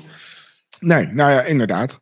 Dus, uh, dus uh, Yvonne in staat stellen om uh, op goede manier met die klant te praten over wat er moet gebeuren. En ze daarbij te begeleiden en helpen. Ja, dat is iets wat, wat Microsoft niet kan leveren. Maar dat willen ze denk ik ook niet leveren. Dus dat is stap twee. En volgens mij is wel echt de bedoeling dat zij voor, juist voor dat laatste stapje, dat, dat ze daar het partnerkanaal voor blijven hanteren. Maar dus wel partners zoals wij, die helemaal eigenlijk uh, uh, ja, softwarematig uh, gebruik maken van hun, hun, al hun functies. Ja, dus het hangt echt aan Microsoft. En je zegt al, in de toekomst gaan jullie vast ook naar de andere cloud-platforms uitbreiden. Je noemde Google al even. Maar goed, voor nu, voorlopig staat dit er. En dat is al een prestatie op zich. Uh, ik wil even met je inzoomen in, uh, in hoe dat dan uiteindelijk werkte vanuit een gebruikersperspectief. Ja. Daar heb je ook wat, uh, wat van om te laten zien. Ja, ik heb een paar demofilmpjes. Die zijn wel een beetje verouderd. Maar ik denk, ja, ze, geven toch nog wel het beste beeld van wat ik nu even makkelijk kan laten zien. Dus nou, je, eigenlijk is, heeft de app, als je hem opent, is dit het startscherm. Dus eigenlijk een security feed. Mm -hmm. dus moet je een beetje, beetje vergelijkbaar met wat je hebt als je Facebook opent. Dus dat gewoon dat er nieuwe berichtjes uh, uh, binnenkomen in het, uh, in, het, in het systeem. En van, van, eigenlijk van, van nieuw naar oud gesorteerd zijn. en um, die security feed die kan dan eigenlijk een, uh, er zal een mix zijn van dingen die zich afspelen op security vlak. Gewoon in zijn algemeenheid. Dus mhm. eh, nou, bijvoorbeeld, we hebben een van de laatste updates die erin staat, is dat er inderdaad weer een nieuwe kwetsbaarheid in Exchange was gevonden. Dus gewoon dat soort nieuws brengen we. Maar het andere soort items, dat zijn dingen die juist jouw klant specifiek jou aangaan. Dus als er ja, iets in jouw omgeving is geconstateerd wat, wat je aandacht nodig heeft, wat verbetering nodig heeft. Nou, oké. Dus, uh, en dat zijn die boosheid. Dus, dus we proberen daarmee eigenlijk gewoon een chronologisch beeld te geven. Uh, wat een beetje lijkt op uh, hoe je omgaat met. Ja, hoe je tegenwoordig omgaat met, met dit soort platforms. Ja, dus en, en hoe mensen op social media zitten. Je, je ja. scrolt door je feed heen en, ja. en, en, je bent op een tijdje, op een gegeven moment ben je weer bij. Ja, nou dat. Nou, als er dus iets nieuws binnenkomt, dan krijg je natuurlijk een push notificatie te zien. Dus uh, ja, je zou kunnen zeggen van nou, als, het als, als uh, Ethic aanstaat, dan ja, hoef ik eigenlijk niet over security na te denken. Want zodra, het, uh, zodra er iets aan de hand is, dan krijg ik een push notification. En dan kan, kan, ik op dat moment gaan kijken. En als ik geen push notification krijg, dan, dan is het goed. En even een, voorbe een voorbeeldje van zo'n bericht kan dus zijn dat er dus inderdaad, wat je net even uitlegt, er is een gastgebruiker die in één keer beheerdersrechten heeft verworven. Uh, let op, je moet, je moet daar iets mee, uh, tenzij je natuurlijk zelf die gastgebruiker die, die toestemming hebt gegeven. Ja, nou ja, klopt. Nou, in dit, uh, het voorbeeld in het filmpje spreekt dan over schakel multifactor authentication, oftewel twee-staps-verificatie mm -hmm. in voor beheerders. Vaak is, is het inschakelen van, van twee-staps-verificatie voor alle medewerkers. Dat is nog een beetje een brug te ver, want dat vinden mensen toch best wel ingewikkeld, weet je, om gewoon altijd die tweede code in te moeten vullen of ergens op te moeten drukken. Maar voor je beheerder zou je het wel echt aan moeten hebben staan. Dus die, die, daar beginnen we sowieso mee om die te adviseren. Van schakel dat in als het nog niet ingeschakeld staat. Nou, en dan krijg je daar dus zo'n zo'n berichtje voor. En dan vervolgens, wat de oplossing denk ik echt uniek maakt, uh, is dat je in de app ook kan zeggen van oké, dat advies wat je me nu geeft, doe maar. Mhm. En dan ben je ook klaar. Hè? Dus het, je hoeft dan niet meer in te loggen bij Microsoft en je weg te vinden door, door uh, al die opties die zij bieden. Ja. En in, in, al jouw onzekerheid die je hebt als simpele ondernemer van wat al die dingen überhaupt betekenen. Weet je al? Dus je hoeft niet te bellen met ons. Weet je, je, je, je jij hoeft niks te doen. Je hoeft, je hoeft niks in te schakelen of wat dan ook. Gewoon zeggen oké, okay, ik sta toe. En uh, dan gaat het, uh, gaat het door. En voor ons is het wel belangrijk dat, dat, dat die approved erin blijft. Dus um, dat. Uh, dat, dat je namens een gebruiker, dat je niet namens een gebruiker zelf iets doet, maar de gebruiker ja. moet actief toestemming ja. geven.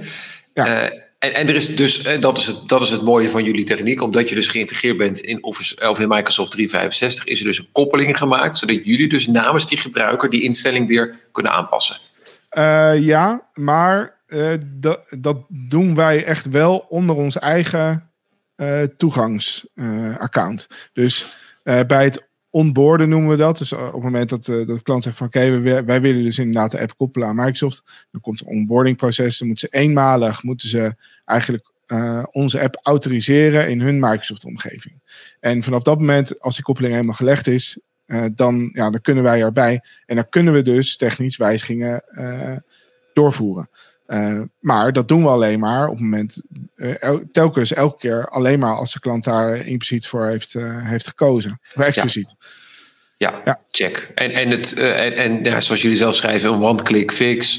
Uh, en, en, dit is weer fantastisch natuurlijk voor die doelgroep. Uh, je, je vertelde in het begin van het gesprek al, jullie richten je exclusief op die MKB-ondernemers. 99,2% van de bedrijven in Europa zijn MKB. Die hebben allemaal geen security specialist in dienst. Maar die worden wel steeds meer en meer getarget. Over de bedreigingen, daar gaan we het straks nog wel eventjes over hebben.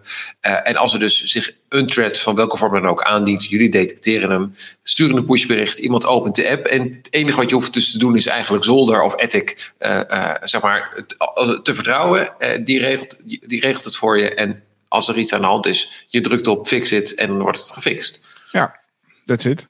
En zo willen we dat eigenlijk op zoveel mogelijk fronten ook doen met andere services. Dus ja, zodra we ook met andere bronnen kunnen gaan praten, proberen we natuurlijk zoveel mogelijk ja, uh, de suggesties die we doen ook met één druk uh, toe te laten passen. Mm -hmm. um, En dat hangt een beetje vanaf wat voor diensten we dan aan het toevoegen zijn. Maar op het moment dat, dat, de, dat de klant toch iets handmatig moet instellen, ja, dan maken we dat ook gewoon zo eenvoudig mogelijk. dan, dan leggen we dat heel uh, duidelijk uit. Ja, het is echt, echt voor, voor, voor dummies. Maar dat is, jullie hebben het niet met, ja, misschien ook wel met dummies in, in je hoofd gemaakt. Maar in ieder geval, we moeten het niet dummies noemen, maar gewoon gemiddelde gebruikers. Want dat is natuurlijk feitelijk hoe het gaat. Je vertelde ook al even iemand die, naar, uh, die zijn spullen naar, uh, naar Office 365 migreert. Die houdt gewoon alle instellingen op standaard en die gaat gewoon lekker werken. En zolang het werkt, denkt iemand het werkt en het zal wel goed zijn. Ja. Totdat het dus een keer niet goed is. Ja, ja klopt. Nou, precies dat. En uh, ik, ja, ik denk echt dat het, uh, uh, dat, dat het precies is hoe het moet werken. en wat, wat wij tegelijkertijd nog zien is, wat, wat dus het meest ingewikkelde eigenlijk is van, de, van het bouwen van een oplossing als deze, is um, de juiste tone of voice vinden voor, voor je adviezen.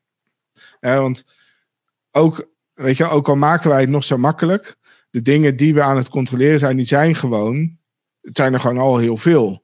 Dus je staat er als gemiddelde gebruiker niet bij stil dat er zoveel te configureren valt. En als wij al die dingen individueel onder de aandacht gaan brengen, dan denk je op een gegeven moment van, hè, wat is dit dan weer? Zoiets hadden we toch al uh, vorige week. Uh, ja. En uh, en dat, is, dat, daar valt waarschijnlijk nog wel meer in te verbeteren. Maar daar hebben we gewoon die interactie echt met klanten voor nodig om te zien van oké, okay, waar is het te vaak onduidelijk of waar krijgen we te vaak vragen over en dan gaan we daarop op fine-tunen. Um, maar ja, en wat we, waar we ook nog over nadenken, dat er zal ook een doelgroep zijn die niet elke keer individueel ons wil toestaan om iets, uh, om, om een advies wat wij geven door te voeren. Maar eigenlijk op voorhand al zeggen van jongens, ik weet het toch niet. Weet je wel, dus als jullie er tegenaan, dan geef ik bij deze op voorhand alvast toestemming dat jullie die uh, aanpassing doen. En dat wij zitten toch wel op die manier in de wedstrijd dat we die verantwoordelijkheid uh, voelen mhm. en dragen. Weet je wel, dat, dat we niet uh, zomaar iets voorstellen. Dus in feite ja, kan je dat net zo goed op voorhand al wel geven. Um, maar het, het, zal een beetje afhangen, denk ik, bij, van het klantprofiel of, of we dat ja, dan toe kunnen passen, ja, ja of nee. Ja, en dat je natuurlijk wel iemand alsnog via de app kun je eh, informeren, maar dan wordt gewoon al meteen zodra er dus een melding komt, wordt de oplossing al geïmplementeerd door jullie, omdat dat dus vol automatisch zal gaan. Ja, of, of misschien dus inderdaad niet eens informeren, maar dan, dan, dan moet wel heel duidelijk. Kijk, het, het nadeel is dat als je niet informeert, dan uh, gaan, gaan klanten op een gegeven moment ook uh, missen wat nou precies de toegevoegde waarde ook weer was. Van, van precies. Dan denken ze, ja, eh, ik heb zolder helemaal niet nodig, want het is, er gebeurt helemaal niks. Het is hartstikke veilig. Ja, ja, En, uh, en dat bedoel ik niet eens per se zozeer commercieel hoor, maar ja, het, het, uh, op een gegeven moment dan uh, kan men zich afvragen van, nou, volgens mij doet het eigenlijk helemaal niks. Weet je? En dat is, dan, dat, dat is dan natuurlijk niet waar. Dus je moet dan een manier hebben waarop toch gezien wordt van, hé, hey, weet je wel, het is gewoon echt belangrijk dat dit aan blijft staan. Want dit houdt dingen bij mij weg waar ik gewoon geen verstand van heb. En zo, zo, want dat is het wel, weet je. En we hebben dan, ja, je kan in één overzicht wel zien dat alles op groen staat, weet je wel. Maar doe je dat als ondernemer? Dat vraag ik me heel erg af. Ik denk het niet. Weet je, als, als wij niet zeggen van... Uh, hey, hallo, alles staat op groen hoor. ja, dan kijken we er niet naar. Je gaat niet de hele dag naar zo'n dashboard zitten kijken. Uh, van, van is het oké? Okay? Uh, de, de gedachte is, en dat is natuurlijk het mooie aan dit soort toepassingen... dat je dus als ondernemer ga je gewoon doen waar je goed in bent. Namelijk ondernemen. Je runt gewoon je bedrijf. Wat geen IT-security bedrijf is, maar je doet iets heel anders. en je hebt wel security nodig. Nou, dan heb je dus een dienst nodig die dat helemaal voor je ontzorgt. En je hoeft ook inderdaad niet de hele dag op een dashboard te staren. Want je kunt ervan uitgaan dat het groen is. En zo niet, dan krijg je op je mobiele telefoon een pushbericht. En dan moet je even in actie komen. Ja, en, eh, dit eigenlijk komt dan nu tot de kern. Want dat, wat ik eigenlijk het meest hoop te bereiken ermee... is dat, dat we ondernemers vinden die, die dus denken van... ja, um, ik, ik wil eigenlijk dat die gasten uh, mij beschermen. En ik wil, ik wil dat dat aanstaat. Weet je wel? En, maar eigenlijk snap ik toch niet precies hoe of wat. Mhm. Of, weet je wel? Maar ik weet wel dat het belangrijk is dat zij over mijn schouder aan het meekijken zijn. En dat kan dus blijkbaar nu. Nou, en, en te, dat, dat soort klanten wil ik het liefst helpen. Uh, want uh, nou, daar zijn er dus volgens mij heel veel van. Uh, en die hebben, hebben volgens mij tot nu toe ook niet daar een goede, goede oplossing voor. Nee, dus als je alleen al naar de Nederlandse markt kijkt, zijn er denk ik al een miljoen bedrijven uh, die, zich, uh, die, die kleiner zijn dan 250 werknemers. Nou, in heel Europa zijn het er nog veel meer. Jullie bedrijf, Erik, jouw bedrijf, jullie bedrijf heet Zolder, maar de dienst, de app, heet dus Ethic. Heb ik het zo goed? Ja, dat, is, dat heeft een hele creatieve sessie heeft dat, heeft dat nodig gehad om tot die keuze te komen. Want jullie merkten dat zolder in het Engels, zolder. Er zijn wel wat, wat tutorials te vinden ook op jullie eigen kanaal, waarin, waarin jij wel zolder in het Engels ook zegt. Um, maar het is, jullie hebben bedacht, we gaan het toch ethic noemen. Ja, we hebben tot, tot de lancering, bijna tot aan de lancering, iets van twee weken daarvoor of zo, uh, hebben we uh, het plan gehad om het, om het product te lanceren als zolder.app. En uh, toen ineens kwamen we op het allerlaatste moment erachter dat dat gewoon niet zo handig is. Omdat, nou ja, daar kan je, kan je hele theorie over lezen. Dat het, dat het niet slim is om, uh, om je product hetzelfde te noemen als je bedrijf. Um, tenminste, als je als bedrijf ook van plan bent andere dingen uh, te gaan doen. Precies, behalve, het, behalve als je magie bent, bijvoorbeeld. Ja, ja. Oh, maar eens één voorbeeld uit de markt. Is magie, is magie van magie dan? Ja, magie is gewoon magie. En dat is, het product is ook, zeg maar, uh, hoe zeg je dat ook alweer? Zeg maar, het, wat je gebruikt, dat noem je ook magie. Maar het heet ook ja. En het is ook van magie. magie. Nee, het is magie.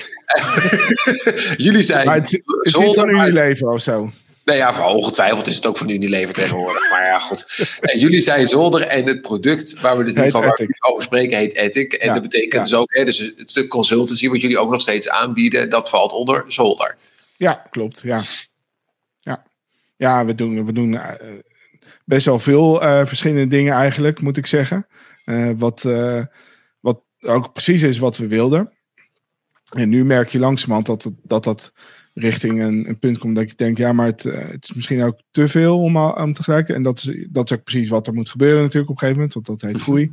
Uh, dus we komen ook langzamerhand echt wel tegen punten in. Dat, dat punten aan dat we, dat we gaan zeggen van, uh, ja, we zijn aan het weer, weer hiring, weet je. Dus dat, ik denk dat dat niet lang meer gaat duren voordat we zoiets gaan roepen her en der. Eet, wat is de, dat is een hele leuke stap, hè? want van, uh, van één werknemer worden het er dus meer. Dus mensen die nu naar ons zitten kijken, laat even weten als je ooit ambitie hebt om ook voor, uh, voor zolder te werken. En bijvoorbeeld bouwen aan Ethic 2.0 of iets anders uh, te gaan doen.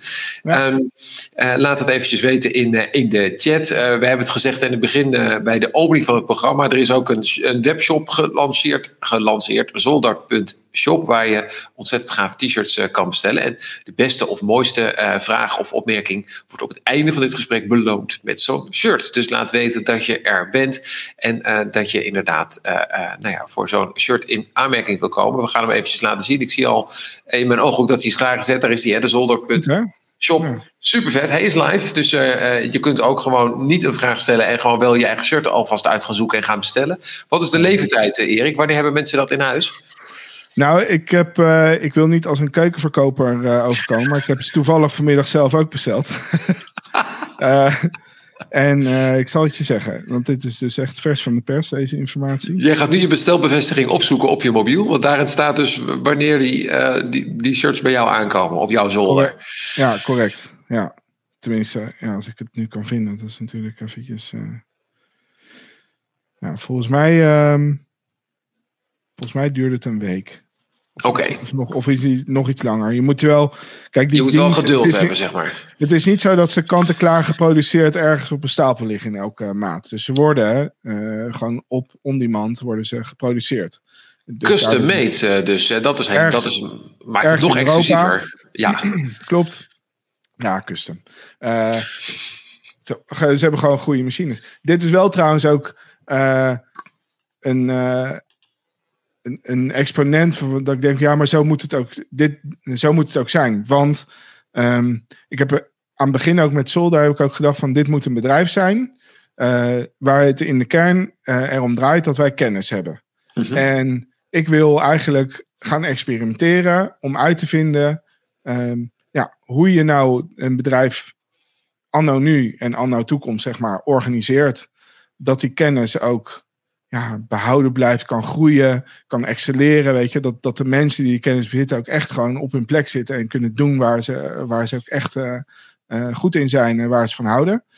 En, en tegelijkertijd kijken van ja, wat voor verdienmodellen zijn er om iets met die kennis te kunnen doen.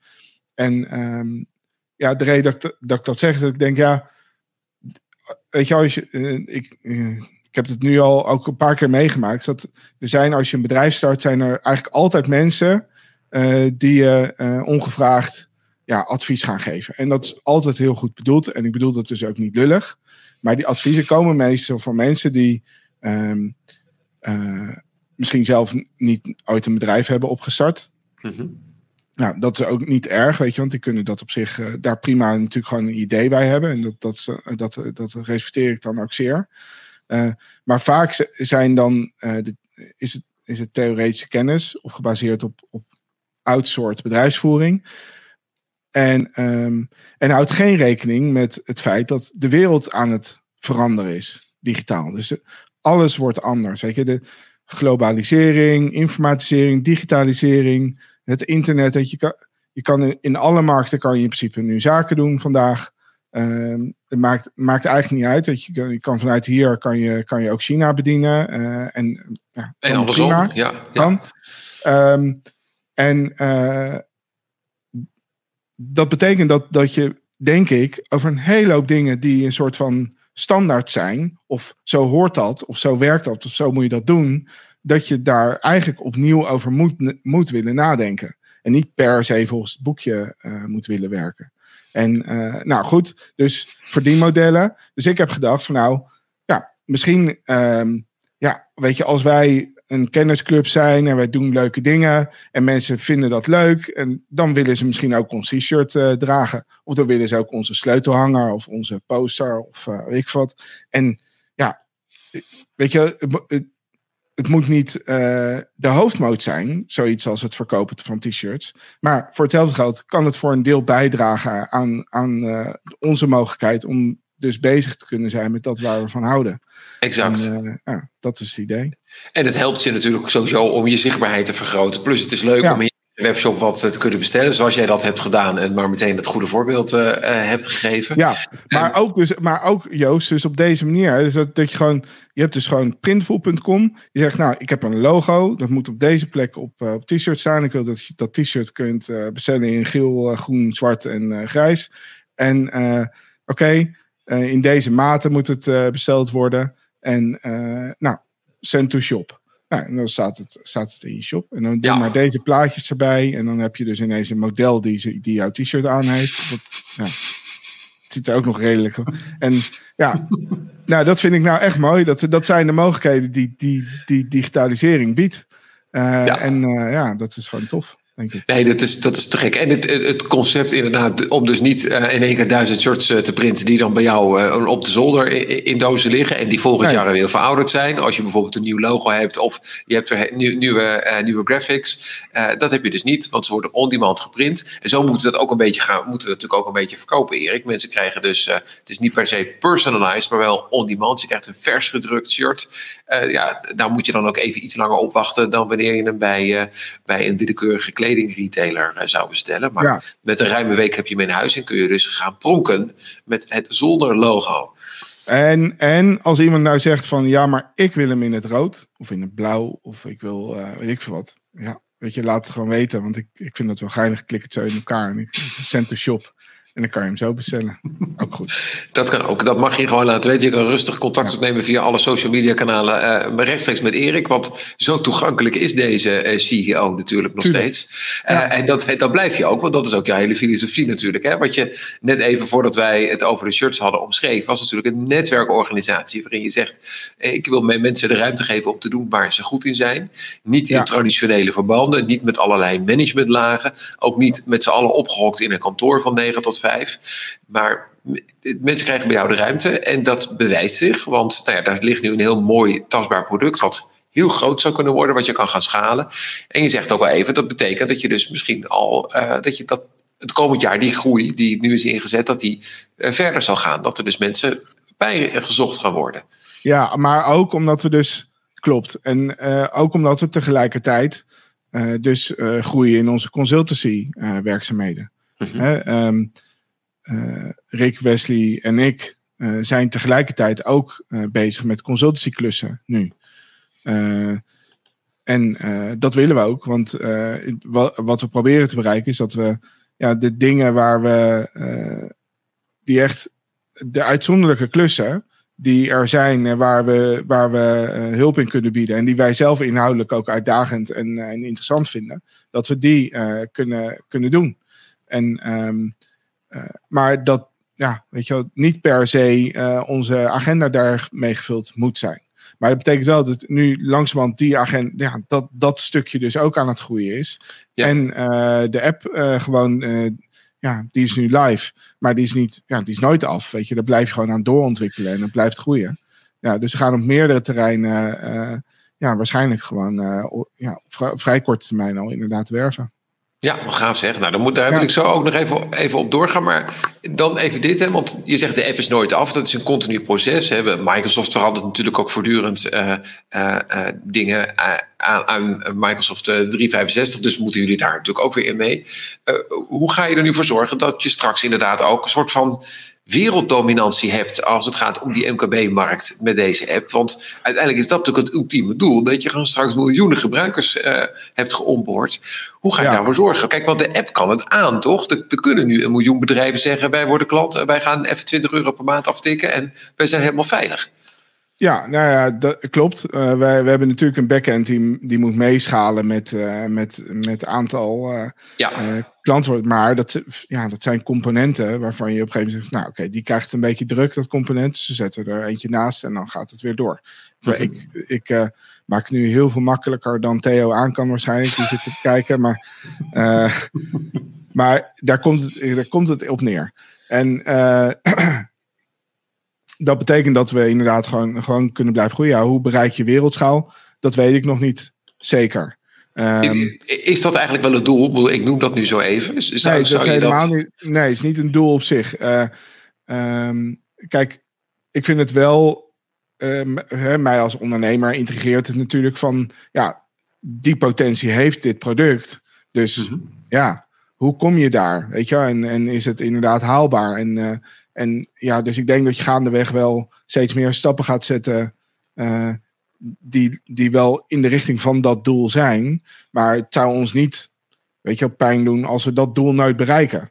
Weet je, want wij willen gewoon, wij willen die app hebben. We willen, uh, we willen uh, wat, wat eigenlijk heel eerlijk gezegd voor ons het doel is, dat we daarmee dus inderdaad onze kennis op een plek kunnen inzetten. Dat we effectief bedrijven aan het beschermen zijn. Mm -hmm. Want vind, hè, want we vinden het leuk om dingen te onderzoeken. Maar er dan vervolgens alleen maar over kunnen praten op een podium. Dat, dat voelt een beetje onaf. Weet je? Dus als je iets kunt ja. onderzoeken. En dan kun je zeggen van oké, okay, nu heb ik ook uh, bedrijven er tegen beschermd. Dat maakt het net iets leuker. Um, en als we daar dan vervolgens uh, voor ons bedrijf een, een onderstroom mee kunnen creëren.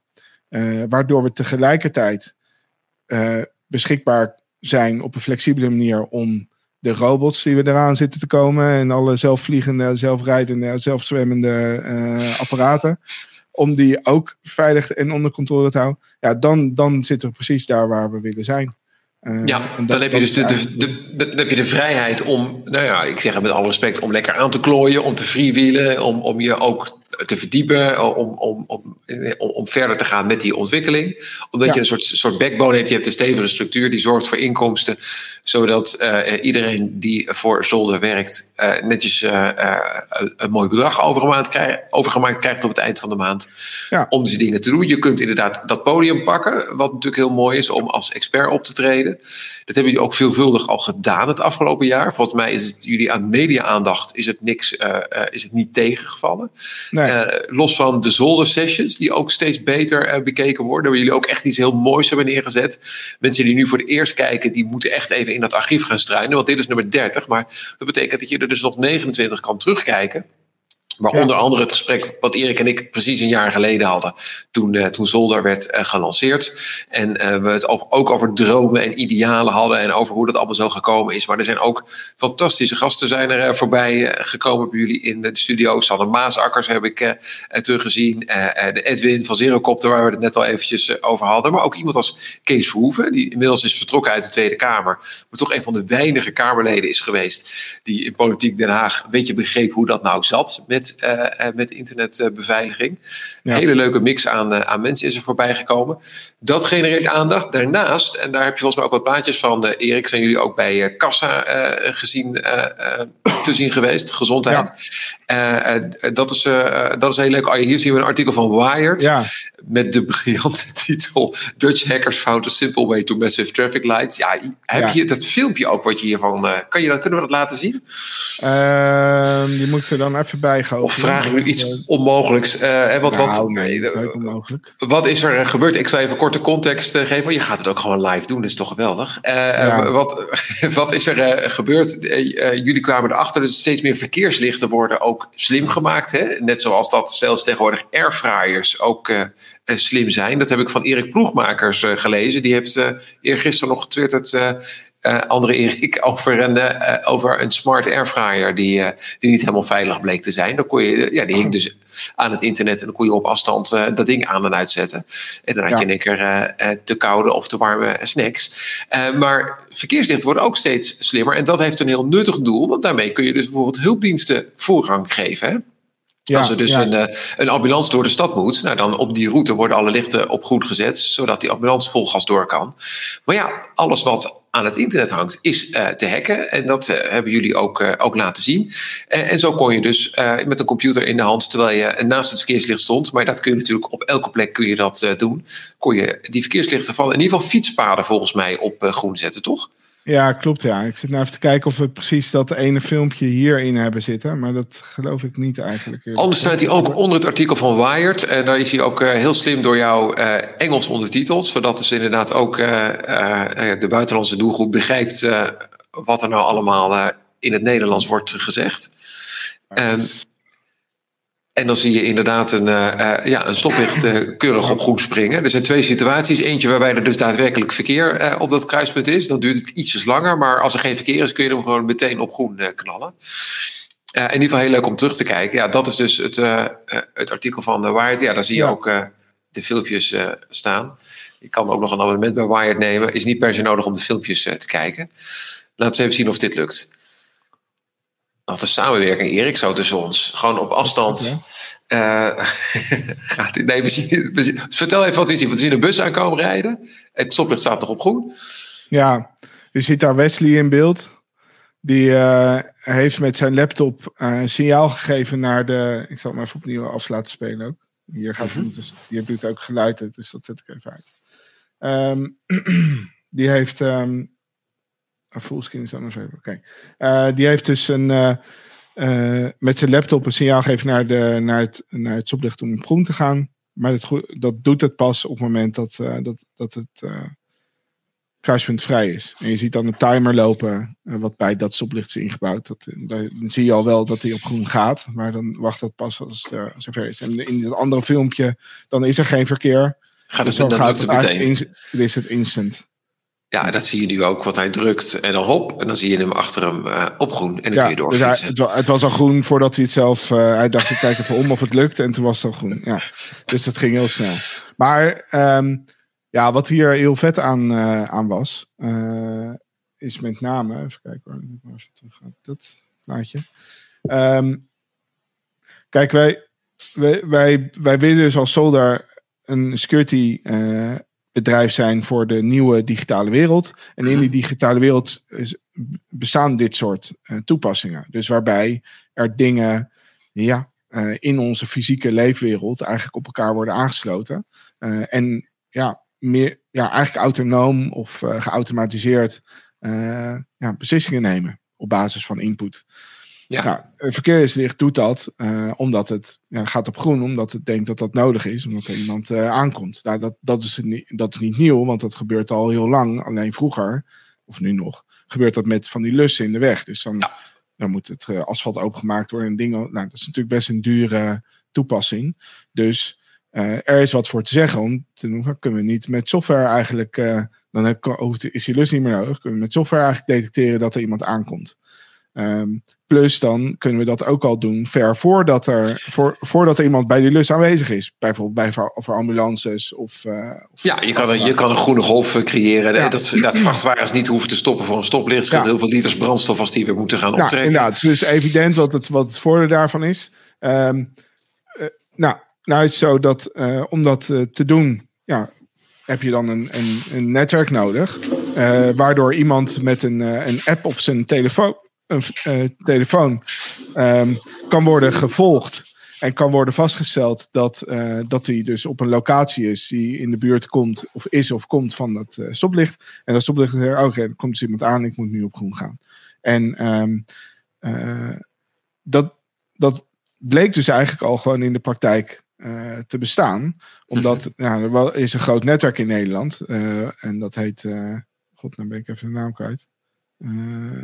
Talking traffic. Uh, dat is als onderdeel uh, bezig met wat zij aan het doen zijn. Dus om het verkeer smart te maken en dus ook de stoplichten smart te maken. En daar is dan hele standaard. Weet er zijn allemaal partijen die daaraan meedenken. En uh, zodat het toch ook wel veilig is. En het is gepentest. En weet ik wat allemaal tot en met. Maar tegelijkertijd waren er een aantal partijen die van nou, die stoplicht stoplichten beheren. Zeiden van, nou, die stoplichten die wij beheren, daar gaan we alvast in een soort van pilot situatie een soort van een stap vooruit zetten. Uh, om het gewoon op onze manier al toe te passen. En dan voorzien we uh, mensen die dat willen, die dus bijvoorbeeld in Tilburg of in Dordrecht, weet je, die voorzien we van, uh, of die kunnen de app, een, onze app downloaden. En ja. dan kunnen wij dus zien dat zij eraan komen. En dan gaat het gewoon om een soort van proof of concept. Ja. En ja, dat werkt dus ook. Maar vervolgens bleek dat, dat dat je dus ja, niet per se op de fiets daadwerkelijk daar hoeft te zijn. Uh, om, uh, uh, om dat, dat stoplicht op groen te krijgen. Dus het lukte Wesley eigenlijk om vanaf een willekeurige locatie ja, 100 fietsen op een stoplicht af te sturen. En dat die gewoon, oh groen, moet op groen. En, en ja, ja, dat, dat, dat was eigenlijk heel erg leuk. Maar door, door dat zo te onderzoeken en door ook een beetje kennis te krijgen van hoe, hoe ziet die wereld er, uh, eruit, kwamen we er ook wel achter dat ja, dit is enorm complex. Want je zou zeggen van ja, maak het stoplicht even slim. Weet je wel, maar ja. één stoplicht slim maken, dat slaat natuurlijk nergens op. Je moet het volgende stoplicht ook slim maken. En, en misschien dat binnen een gemeente dat je dan nog met, met uh, nou, misschien met een beperkt aantal partijen te maken hebt, maar nog steeds de gemeente. Ja, dat, die, dat, is de wegbeheerder inderdaad. Ja. Degene die, die het stoplicht heeft geleverd. Degene die het netwerk levert waarop dat stoplicht dan aangesloten is. En signalen moet ontvangen vanaf het internet of zo, weet je wel. Dus een, eh, de connectiviteit. Ja, en dan natuurlijk wil je dat, dat die ene app die in die ene gemeente werkt, het volgens ook doet in de andere gemeente. anders wordt het ook niet. En niet in de gemeentes, maar eigenlijk ook gewoon niet alleen in Nederland, maar ook in België. En eigenlijk in heel Europa. En, en eigenlijk wil je, dat, wil je dat die app niet, niet altijd alleen maar een app is, maar misschien ook gewoon een geïntegreerde softwarefunctie in een auto. Dus je wilt ook met een auto gaan Ja, ja, dus je hebt ja. mega veel partijen waarmee je moet praten om dit goed, uh, goed te doen. En, uh, en de kans is heel groot dat dan uiteindelijk er een stelsel ontstaat waarbij het eigenlijk niet meer heel zo duidelijk is van ja, wat nou als het gemanipuleerd wordt? Wie is dan eigenlijk uh, aan de beurt omdat wie is daar dan eigenlijk voor verantwoordelijk of voor aansprakelijk of wat er ook, weet je. Want het kan natuurlijk ook tot, tot uh, schade leiden, dat soort dingen. Ja, ja. maar dus uh, je leert een wereld kennen waarin dus systemen dus automatisch gaan, gaan doen op basis van user input. Alleen user input was traditioneel uh, met deze of met die. Weet je wel? En dat wordt steeds meer op basis van ja, ja, gezichtsherkenning of camera input, weet je wel, of geluid of uh, ja, sensoren die temperatuur waarnemen of beweging waarnemen. Dus op basis daarvan worden dingen geprogrammeerd om iets te gaan doen. Dat is autonoom uh, handelen in wezen. Ja. En, uh, en dus er komt een nieuwe laag van kwetsbaarheid aan, namelijk kan jij die sensoren laten geloven dat er iets aan de hand is, wat eigenlijk helemaal niet zo is. En, en dat, dat niveau van hacken, dat is eigenlijk best wel heel erg onontgonnen terrein. Uh, en dat, dat, dat is eigenlijk wat we hier gedaan hebben. En het risico van deze hack was heel klein. Dus we hebben ook, waren een beetje zure mensen af en toe die dan zeiden van ja, uh, je kan ook op het knopje drukken als je naar het stoplicht rijdt. Dan gaat hij ook op groen. Ja.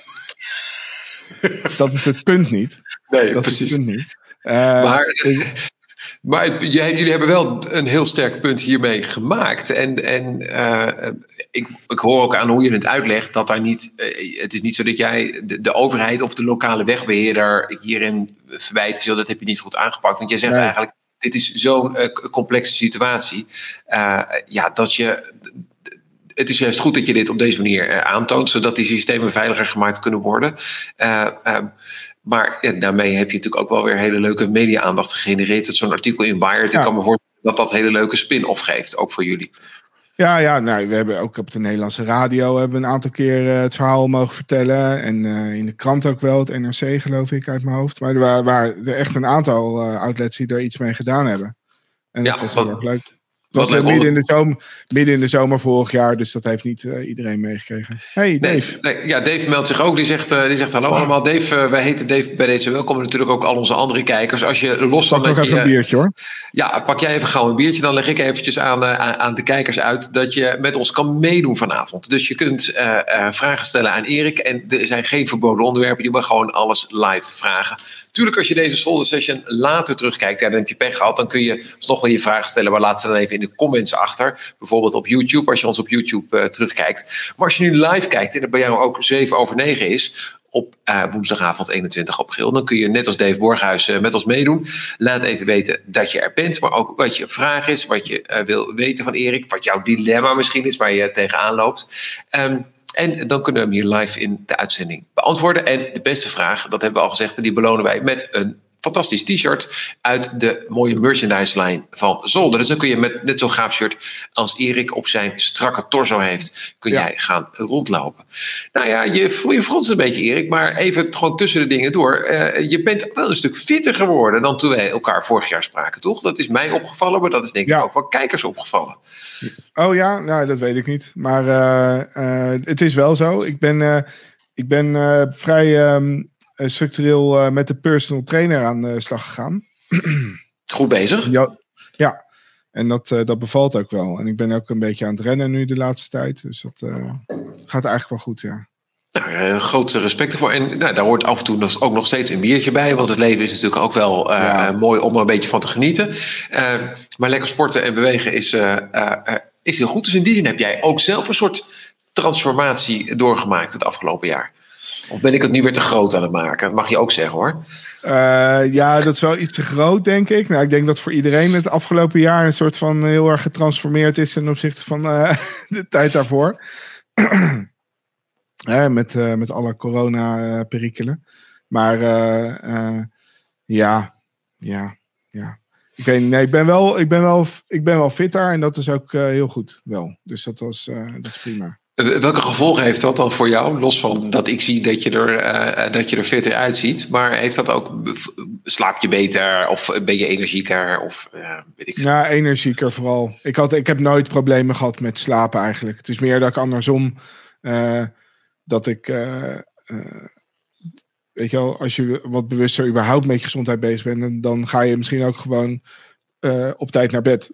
Weet je wel, wat sneller. Mhm. Dus ik heb ook wel de neiging om om nog net even dat laatste nog even af te maken als iedereen ligt te slapen. Denk ik, oké, dan, uh, dan kan ik nu even lekker aan het werk. Weet je wel?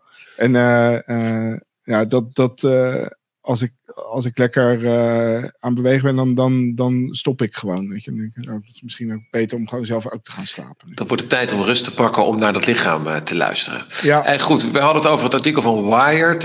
Ik heb al Kassa genoemd, gaan we ook nog zo wat van zien. We zien hier Pointer, hè, de, wereld achter WhatsApp-fraude. Ja, we hoeven ze niet allemaal te behandelen hoor. Maar we hadden inderdaad, ik zal het gewoon even. Eh, ja, we, we genereren gewoon regelmatig media, media-aandacht. Met name uh, rondom de wereld van phishing en uh, online datahandel. Nou, dat was natuurlijk het, het lek bij de GGD. heeft, heeft het bestaan van online datahandel echt voor de, voor de grote uh, menigte uh, ja, een bekend fenomeen gemaakt, denk ik. Ja. Um, maar dat, is, dat bestaat natuurlijk al wel langer. Maar het is wel echt een heel erg snel groeiend probleem. Dus, en en wij, wij zien dat heel erg goed gebeuren, want we zitten zo een beetje mee te kijken naar wat er op het internet allemaal zo voorbij gaat. En daardoor ja, zijn er ook journalisten die, dat, die daar de gevolgen van zien in de zin van slachtoffers en dan bedenken van nou, we moeten daar wat over gaan, uh, gaan maken. komen dan bij ons uit om daar wat, uh, wat uh, tekst en uitleg bij te geven. Ja, dat is natuurlijk fantastisch dat jullie daar gevonden worden. Hè? Dat inderdaad Rick, die natuurlijk al een netwerk meeneemt, Wesley ook, dat jullie in die kaartenbakken komen van uh, uh, de Joost Schillevissen en Daniel Verlaans van deze wereld en, en de andere uh, tech-redacties, dat je daarom wordt gevraagd. Jij zegt ja. al, Erik, het is steeds zichtbaarder geworden. Natuurlijk nemen al die dreigingen, al die datalekken, nemen ook bijna wel exponentieel toe, denk ik. Ik heb gewoon puur eens even gekeken, wat is er nou de afgelopen paar weken gebeurd? En dan kun je echt, elke dag is er iets. Hè? Dus gisteren bijna 100 notarissen, die kunnen geen akte meer opmaken naar een hek bij hun IT-leverancier leverancier. Eergisteren het verhaal van de, de slimme airfryers waar we het net even over hadden. Vorige week alle kabels.nl gehackt. Wachtwoorden en nummers van een miljoen Nederlandse klanten op straat. Twee weken geleden had je die automotive eh, leverancier. Dus eigenlijk bijna iedereen die een auto heeft of heeft gekocht. Eh, die krijgt wel eens een bericht van, ja. joh, ja, je moet je APK doen. Al die uh, uh, kentekens en adressen. Uh, ticketcounter hebben we gehad. Anderhalf miljoen e-mailadressen en rekeningnummers. nou ja, het, de GGD-data waar je net zelf al aan refereert. Het, het, het, het lek in de exchange service die weer mogelijk maakt dat al die gegevens weer naar buiten komen. Dan hebben we het nu over één aspect. en dan hebben we het over een zoektocht van mij van vijf minuten. Ja. en dan hebben we het over een paar weken tijd. Het is bizar. Ja, ja en um eigenlijk zijn het uh, in. Uh, van al die, al die incidenten zijn, voor, zijn twee grote meutes die je voorbij ziet komen. Eén is ransomware incidenten. Dus inderdaad, ja, ze, ik, weet, ik ken het voorbeeld eerlijk gezegd niet eens. Maar de notarissen die geen actes kunnen opmaken door een leverancier. Dat ja, is hoogstwaarschijnlijk ransomware bij de ja. desbetreffende leverancier. Dat klopt, ja. Ja, dus dat is regelmatig aan de hand. Nou, Hof van Twente was ook een voorbeeld. Universiteit Maastricht. Maastricht hebben we, ja. En die hebben ook tonnen betaald. Hè? Dat was dan bij, bij uh, tenminste in Maastricht, volgens mij 200, 250.000 euro. Hof, gemeente Hof van Twente nog veel meer. Um, ja. Ja, en, en er worden ook steeds meer Kijk, dit zijn de verhalen die wij horen, die je gewoon op nos.nl kan teruglezen. Of uh, via ja. Daniel bij RTL. Maar dit is het topje van de ijsberg, toch Erik? Dat zeg maar, uh, er worden natuurlijk ook heel veel MKB'ers uh, worden gehackt. En die betalen gewoon 20.000 in bitcoin. En niet 20.000 bitcoin hoor, maar 20.000 euro in bitcoin. En die denken, ik ben er vanaf en ik meld niks en ik ben weer klaar. Ja, uh, maar dat weet ik niet eens zo zeker. Als je kijkt naar uh, een beetje de, de MO, uh, zeg maar, van de, van de, de laatste. Modus operandi, ja. Van, van die ransomware gangs. Um, moet je eigenlijk zo zien dat. Um, nou, je hebt, je, hebt, je hebt eigenlijk samenwerkende criminele groepen die bepaalde stapjes in de keten van een ransomware aanval uitvoeren. En die zijn daar zo professioneel en goed in geworden dat ze kunnen kiezen wie ze pakken. Eigenlijk daar komt het op neer. Maar dan pakken ze dus wel partijen waarvan ze denken van daar kunnen we wel even lekker veel geld uh, vragen. Dus het kan zomaar zijn dat, uh, dat wat dat betreft de aandacht van, van ransomware aanvallers langzamerhand wat verschoven is van de individuele kleine ja, uh, schothagelachtige uh, slachtoffers naar ja, iets meer eigenlijk ogenschijnlijk getarget op wat grotere organisaties. Het is technisch niet targeten wat ze doen, want ze, eigenlijk is het nog steeds een schot hagel. Maar ze kiezen dan vervolgens welke van de slachtoffers die ze met het e-, eerste schotje gemaakt hebben, ze vervolgens gaan echt op gaan inbreken en echt op slot gaan zetten. Um, maar het kan dus zomaar zijn dat die MKB's er ook uh, misschien relatief minder last van hebben. En ze zullen er nog steeds zijn hoor. Dus het is inderdaad een topje van de ijsberg. Want we weten gewoon nog steeds niet alles. Uh, maar het, het, is wel heel intrigerend ook hoe je ziet hoe, hoe dat in elkaar zit. Die, die hele ransomware wereld met die bendes. Uh, dus uh, ja, het, dat is een probleem wat, wat niet snel weg is. En ja, dat die, die soort van principiële vragen over moet je nou het ransom betalen. Uh, dat is er één waarvan ik denk, ja, We hebben natuurlijk de, de NWO gehad, hè, de Nederlandse Wetenschapsorganisatie. Die hebben dus gezegd, uit principe betalen wij niet. Uh, consequentie was dat daar natuurlijk wel de tent een paar weken dicht gingen. Dat ze nu met man en macht bezig zijn. Dat zij waarschijnlijk, eh, volgens mij zijn ze nu wel weer operationeel. Maar ja, dat komt dan omdat je goede backups hebt. Dat heeft nou, natuurlijk ook niet iedereen. ik vind als de enige consequentie is dat je een paar weken dicht bent. Dan vind, vind ik eigenlijk ook dat je het niet zou moeten betalen. Maar soms zijn er dingen die eigenlijk onvervangbaar zijn.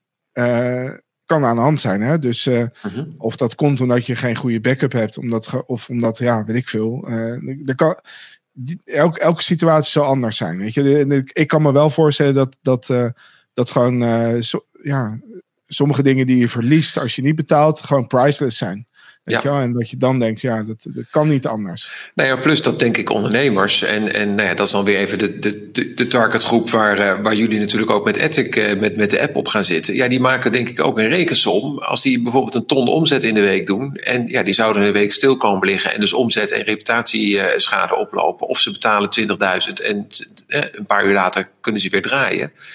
Ja, dan is dat toch ook een simpele bedrijfseconomische afweging die gemaakt wordt. Ja, tuurlijk. Ja, dat is zo. En uh, het, het is weliswaar ook zo dat als je dan uh, het, de beslissing neemt om dat geld te betalen, dat je er dan helemaal nog niet bent. We hebben, het, we hebben één bedrijf geholpen bij, bij zo'n, bij zo'n ransomware incident. Mhm. En er was echt gewoon aan de hand dat, nou, ergens, je komt, er gaat natuurlijk even wat tijd overheen voordat je emotioneel besluit om eh, toe te geven aan, eh, aan die uh, ransomware aanvaller die jou bij de ballen heeft, zeg maar. dus dat, dan, dan, ben je al, dan ben je al best wel emotioneel een paar stappen verder. maar dan, ga je, dan neem je beslissing.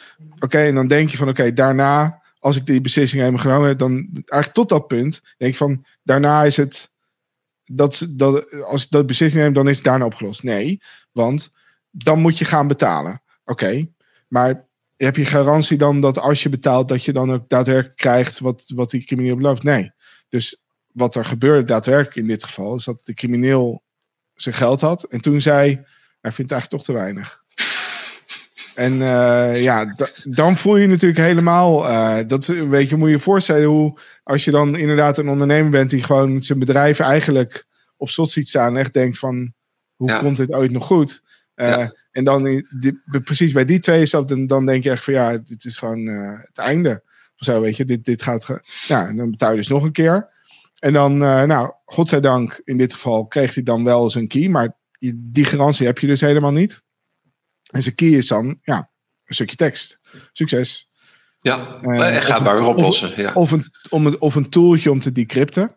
Maar uh, het, is, het, het, zijn niet sim, het zijn meestal niet simpele bestandjes die, uh, die uh, weet je al, een Excel-bestand of zo, wat, wat versleuteld is en een ontsleuteltje. en dan is het weer hetzelfde Excel-bestand. Het kan ook een, een, database zijn die versleuteld is. En als je zoiets versleutelt en weer ontsleutelt, kan het heel goed zijn dat die database daarna niet meer goed werkt. Dus dat mhm. moet je ook allemaal testen en, en doen. Dus je hebt een heel traject ook daarna nog van herstel van de business. Dus het is altijd echt iets waar je niet in terecht wil komen. Dus ik zeg ook altijd van, weet je wel, uh, kort of lang, zorg nou voor goede backups. En, uh, want weet je wel, dan hoef je helemaal de, misschien in, in, dat hele traject niet te belanden. Weet je wel, van, van afwegen uh, wat te doen. Ook een backup terugzetten is, ook geen, is soms ook echt wel ingewikkeld. En misschien dat je ook niet alles kunt backuppen, dus dat je dan ook nog mhm. dingen verliest. Maar ja, Weet je, dit, dit is wel echt het middel tegen, tegen deze bedreiging. En het is eigenlijk. Um, doe gewoon net alsof je, alsof je, alsof je je bedrijf ook in de fik kan vliegen. Weet je wel, wat doe je daar dan tegen? Weet je, omdat dat is misschien een, een tastbaardere dreiging of zo, waar, waar je bewust van bent en waar je ook maatregelen tegen treft. Ja. En, uh, en uh, ja, het komt gewoon op hetzelfde neer. Het kan, er kan gewoon iets gebeuren en nu is dat gewoon een digitale fik waardoor de boel gewoon uh, niet meer beschikbaar er niet meer is. Ja, een goede vergelijking. Dat maakt het wat tastbaarder. Want dat is denk ik ook het, waar natuurlijk het hele grote probleem ligt rondom security. Dat je het niet kan zien. Je kan het niet voelen. Je kan het niet vast hebben. Op een paar devices na niets, maar vooruit. maakt het in ieder geval ingewikkeld. We, hadden, hebben het over de media-aandacht die, hebben jullie, die hebben gegenereerd. Je hebt het ook even, we hebben het natuurlijk over Pointer gehad. Je hebt inderdaad kassa, heb je eventjes laten zien, Erik, waarbij het inderdaad ging om, om spoofing en uh, de software bij, bij Bunk, die, ehm, waar jullie wat hebben aangetoond. En daarmee heb je gewoon op de kaart gezet. Dat is natuurlijk allemaal free publicity. dus ik neem aan dat jullie daar ook volop mee doorgaan in dit, in, in dit tweede jaar, zeg maar. ja, weet je, ook dat is op zich niet een doel op zich, maar we blijven zeker wel de dingen doen, weet je wel, waardoor we bepaalde kennis hebben die voor dit soort programma's relevant is om om dingen te duiden. dus ehm, ja, als er slachtoffers gemaakt worden, weer net op een iets andere manier. Uh, en uh, ja, die, die komen uit bij kassa. Dan is de kans nog steeds groot dat ze ons vragen van hoe werkt dat dan precies? Ja, en ja. Uh, nou, dan, dan leggen wij dat uit. En soms is het ook andersom. Maar soms zien wij ook gewoon net nieuwe methodes ontstaan op, op online zeg maar criminele communicatieplekken. Ja. En dan, uh, dan, lichten we, dan lichten we daarover in van nou, dit zien we nu gebeuren. Ja, wat goed. Nou, dan was er dan ook nog een artikel in het, uh, in het FD. Daar zien we jou uh, met een ja. strakke foto. en volgens mij heeft Chantal, jouw vrouw, deze zelfs ook ingelijst. Dus die hangt ergens ja. bij jou. Ik weet niet of die op de zolder hangt of ergens iets nee. een verdieping lager. Nee, die hangt nog gewoon op ouderwetse begane grondkantoor. Daar is die. ja. Nee, dus die kan Kijk. ik even niet laten zien. Maar het is inderdaad die het, het hele artikel, want het stond in de bijlage, uh, wat was het, twee weken geleden? Oh, 1 april. Ja, ja, drie weken geleden inmiddels. Maar goed, uh, jij vertelt ja. hierin over een, een beslissend moment in jouw loopbaan. Nou ja, dat was voor jou natuurlijk, uh, en daar hebben we het vorig jaar over gehad. Toen ja. jij aan de Singularity, bij Singularity University was. Ja, ja klopt, ja. De, en dat, dat, daar gaat het artikel dan inderdaad, dat is ook een beetje de essentie van dat, van dat onderdeel, uh, de vonk.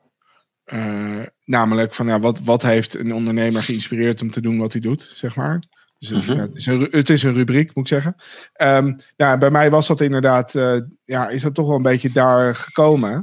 En niet, weet je, ik vond het gewoon een wijze vette, vette week die ik daar heb meegemaakt. Het was echt in Silicon Valley, bij die Singularity University, die, die was weet niet of dat nog steeds zo is, maar die waren toen gevestigd op de campus van de NASA. Uh, bij, uh, dus ja, het is gewoon een super vette omgeving. Ja. Um, en ja, daar werd, werd ik met uh, 100 C-level mensen. Ik werkte toen nog bij KPN, dus er konden dat soort dingen nog. Uh, 100, 100 C-level mensen. ja, eigenlijk gewoon door, door alle ja, ehm, specifieke onderdelen van digitalisering heen geleid. Dus uh, AI, machine learning, maar ook uh, digitale biologie uh, en neurowetenschappen. om te laten zien wat er allemaal aan het gebeuren is qua digitalisering. En nou goed, dat was heel vet om dat allemaal te zien. Maar er zat ook wel voor een heel groot deel in van wat betekent dat nou voor bedrijven en voor bepaalde sectoren. En was eigenlijk gewoon de rode draad was van ja, betekent eigenlijk dat elke sector gedisrupt uh, gaat worden door, door digitalisering.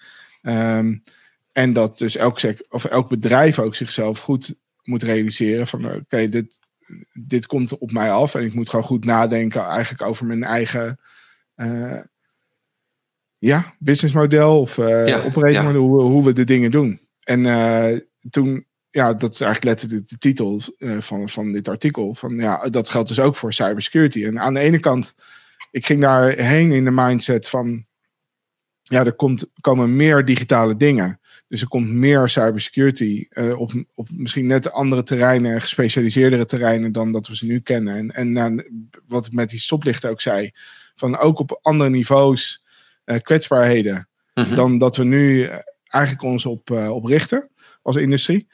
Uh, maar tegelijkertijd dacht ik ook van ja, maar ja, we, wij zijn, wij, uh, de security branche, ook uh, rijp voor disruptie. Omdat we een hele hoop doen met, met mensenhanden. dus het gaat wel over digitale zaken, maar het is een hele hoop mensenwerk wat er wordt uitgevoerd. En daardoor is het ook zo, is het duur en is schaarste een groot probleem. Ja, ja. Weet je wel? Dus ja, alle ingrediënten zijn er om dat, om dat te disrupten, om het zo maar te zeggen. En toen dacht jij, dan word ik zelf maar die disruptor.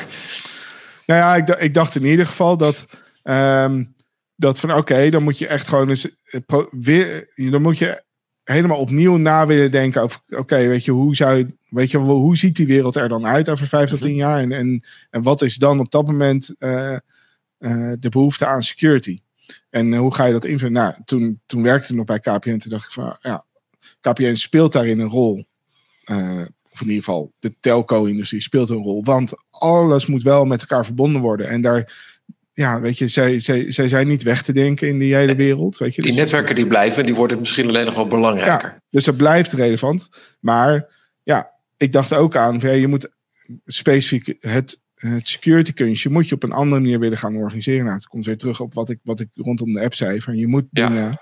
Uh, je moet eigenlijk gewoon zorgen dat, dat je de kennis op orde hebt. Maar dat de manier waarop je die toepast. Um, eigenlijk radicaal anders is dan, dan hoe het de afgelopen jaren uh, de gewoonte is geweest. Zodoende.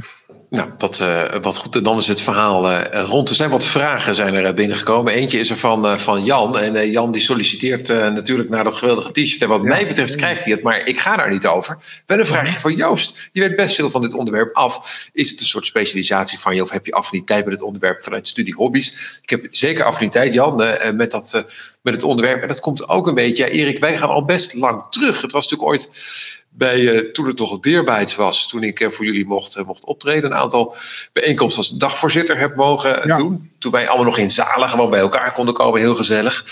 Nou, deerbaits werd, werd op een gegeven moment KPN. ik kom eigenlijk uit de journalistiek, dus ik heb voor Radio 1 gewerkt en heb me met allerlei onderwerpen bezig gehouden. En dit is wel een onderwerp wat me inderdaad heel erg trekt en fascineert. Nou, zo gaan we al een flink aantal jaren uh, ja, maar je bent ook wel, je bent ook wel uh, nog een paar keer dagvoorzitter hier en daar geweest op, op uh, cybersecurity gerelateerd. Dus ook bij KPN natuurlijk op het, op het event. Ja, bij KPN ja. een aantal resellers van, weer van KPN. En zo, ja, zo mag ik inderdaad de sector van verschillende kanten zien. En dat is ook wel heel leuk, want dan ontdek je ook dat het wereldje eigenlijk betrekkelijk klein is. Ik ja, bedoel, je, klein. Ja. ja. ik kom heel vaak dezelfde mensen tegen. En het zijn ook nog wel eens hele leuke mensen waar je inderdaad uh, prima een, uh, een biertje mee kan drinken of iets anders. Uh, maar dat is ook wel interessant, Erik, want ja, dit is sessie nummer 30. Maar ik weet niet of je de 100 haalt. Op een gegeven moment moet je natuurlijk gaan, gaan, gaan recyclen. Ehm, maar, want ja, je hebt bijna het hele netwerk heb je al wel, wel gehad. Ja. Uh, in ieder geval. Nou, Jan reageert, hè, fijne tijd in die zalen, vinden wij ook. Het wordt tijd dat het weer terugkomt. Vinden wij ja. ook. Ja. Uh, tot die tijd is dit een mooi alternatief. Dan Mrs. Herobrine, uh, die wil weten, verified op Twitter, wanneer? Zou zij hiermee bedoelen wanneer jij een, een blauw vinkje achter jouw Twitter-account krijgt? Als een soort expert, als een soort geverifieerde persoon? Ik denk het, maar volgens mij heb, kan je dat niet kiezen. Volgens mij moet je daarvoor worden uitgenodigd. Er was wel iets mee onlangs. Volgens mij, ik, ik denk wel dat je ervoor kan aanmelden, maar dat heb ik niet gedaan. Dat vind ik nu. Ik heb, wat heb ik, uh, duizend volgers of zo. Dat is ja, maar, niet, uh... maar het gaat toch niet om de, uh, om de kwantiteit, Erik? Het is toch. Oh. Kijk, uiteindelijk, als, als je naar Ethiken kijkt, ja, dat zou te gek zijn als dat kwantitatief natuurlijk flink uh, ging groeien. Want ja. er, zit, uh, daar zitten kwalitatief heel veel uren in en ook heel veel goede mensen achter. Uh, maar jij kan ook verified zijn met, denk ik, duizend volgers hoor. Dat moet, ik zou het gaan uitzoeken als ik jou. Oké, oké, okay, nou, wie weet. Dan word je nog meer als autoriteit gezien. Hè? Daar komt het denk ik vandaan. Uh, en uh, Miss Herbijn, als wij je vraag verkeerd hebben geïnterpreteerd, dan uh, moet je hem eventjes nog meer toelichten. Dan gewoon een simpel berichtje via Facebook of YouTube of Periscope volstaat. Die zien wij hier allemaal binnenkomen in de stream. Um, we hebben het gehad over inderdaad jullie positie, jullie, de media-aandacht. Je zegt bij heel veel dingen die ik eigenlijk aanraak vanavond, ja, dat is, dat is allemaal niet ja, dat is leuk dat we dat erbij doen, maar het allemaal niet, niet de kern. Maar jullie willen toch ook wel dat gezicht zijn, zeg maar op een originele, oorspronkelijke manier met security bezig zijn. En daar horen daar hoor jij bij, maar daar hoort, hoort natuurlijk ook de rest van de club bij. Uh, uh, die E-team of die vier musketiers, of hoe jullie ook zijn, ja, inmiddels dan met vijf. Maar dat betekent dat je die uithangborden, ja, die moeten ook zichtbaar zijn, toch? Ja, ja zeker wel. um, ja, de, klopt. Dus ja, wij, uh, uh, wij, ja, als je onze tagline leest, staat hij oh hier zo, zie je? Staat Applied Security Research. Research, ja. En, nou, dat is met name door Rick sterk ehm, zeg je dat? Gevetood, min of meer, om dat erin te krijgen. Maar waar we het ook wel mee, mee eens allemaal. Um, dat als tagline, want dat staat eigenlijk gewoon voor dat wat, wat wij willen doen. Dat is security research doen. En dat op een bepaalde manier toepassen, zodat het zin heeft. Weet je wel, dat, het, en ja, uh, dat, dat is de kern. En uh, ja. Uh, dat kan betekenen dat we, dat we het, de kennis toepassen door ja, een groot podium te pakken en mensen daarover te vertellen, zodat ze wat beter daarmee om kunnen gaan met bepaalde dreiging. Het kan zijn dat we een mhm. app daarmee vullen met die kennis. Of dat we, ja, weet ik het. En, en dat we willen dat eigenlijk gaandeweg gewoon ja, ontdekken en daarmee experimenteren. En ja, het, het blijft denk ik het leukste als dat, als dat, het, als dat het ook is.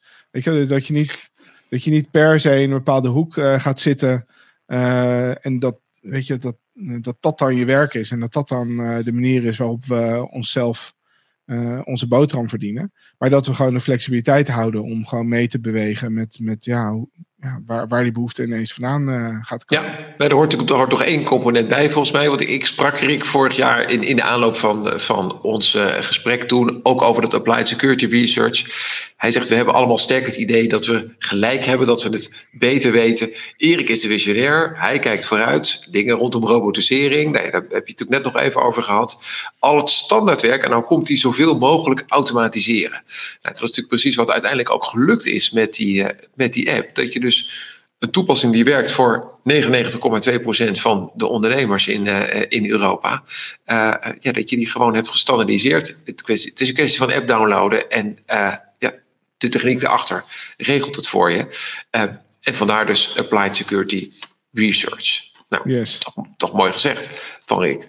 Um, ik, ik, dacht, die pak ik, er, die pak ik er nog even bij. Ja. Um, Vraag dan komt binnen van Marcel. Marcel Beugelsdijk is die weer. Goed bezig, Marcel. Uh, biedt Ethic ook bescherming tegen attacks op woensdag? Gehackt dag. ja. Uh, ja, ik denk het wel. Ja, nou, wij kijken eigenlijk niet naar de tijd of uh, dag. Nee. Dus nee, dat, alle, dat zou, dat zou onverstandig zijn. Het, in, in, principe inderdaad alle attacks 24-7, toch? Dat, ja. ja. Ja. Maar, uh, maar wel, uh, wel een goed punt uh, natuurlijk. Goed punt. Um, ja, we hebben het gehad over de traffic lights. Dan is er nog iets leuks te vertellen over Hannover. Want daar is altijd de Hannover Messe. Ja, dat, dat was, vorige week. Dit was een poging om Duits te praten, Hannover Messe. Um, en ja, dat was natuurlijk digitaal. Hè? en jullie hebben je daar gepresenteerd. Ja. Ja, het was vorige week. En ja, je had, wat aan het begin van het jaar hadden we ook al op de CES-beurs gestaan, die normaal gesproken in Las Vegas is. Uh, die was ook digitaal. En daar waren we voor uitgenodigd door, uh, ja, door, uh, door de RVO. Dus, die, de Rijksdienst voor Ondernemend Nederland, hè, die willen eigenlijk Nederlandse bedrijven een beetje ja, een, zetje, een, een steuntje geven om, om te gaan vliegen, zeg maar.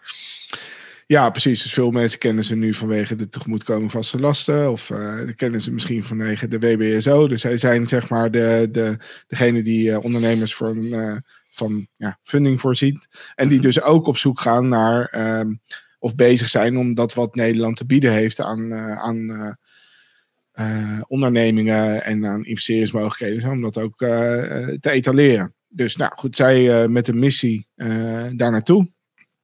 En uh, wat ze dan willen doen is zeg maar een groot uh, ja, uh, paviljoen maken. Dat doen ze elk jaar. Waarop ze dan een aantal, of een 10, 30, 40 ondernemers of zo meenemen. Om, om gewoon concreet voorbeeld te geven van wat er in Nederland allemaal gebeurt.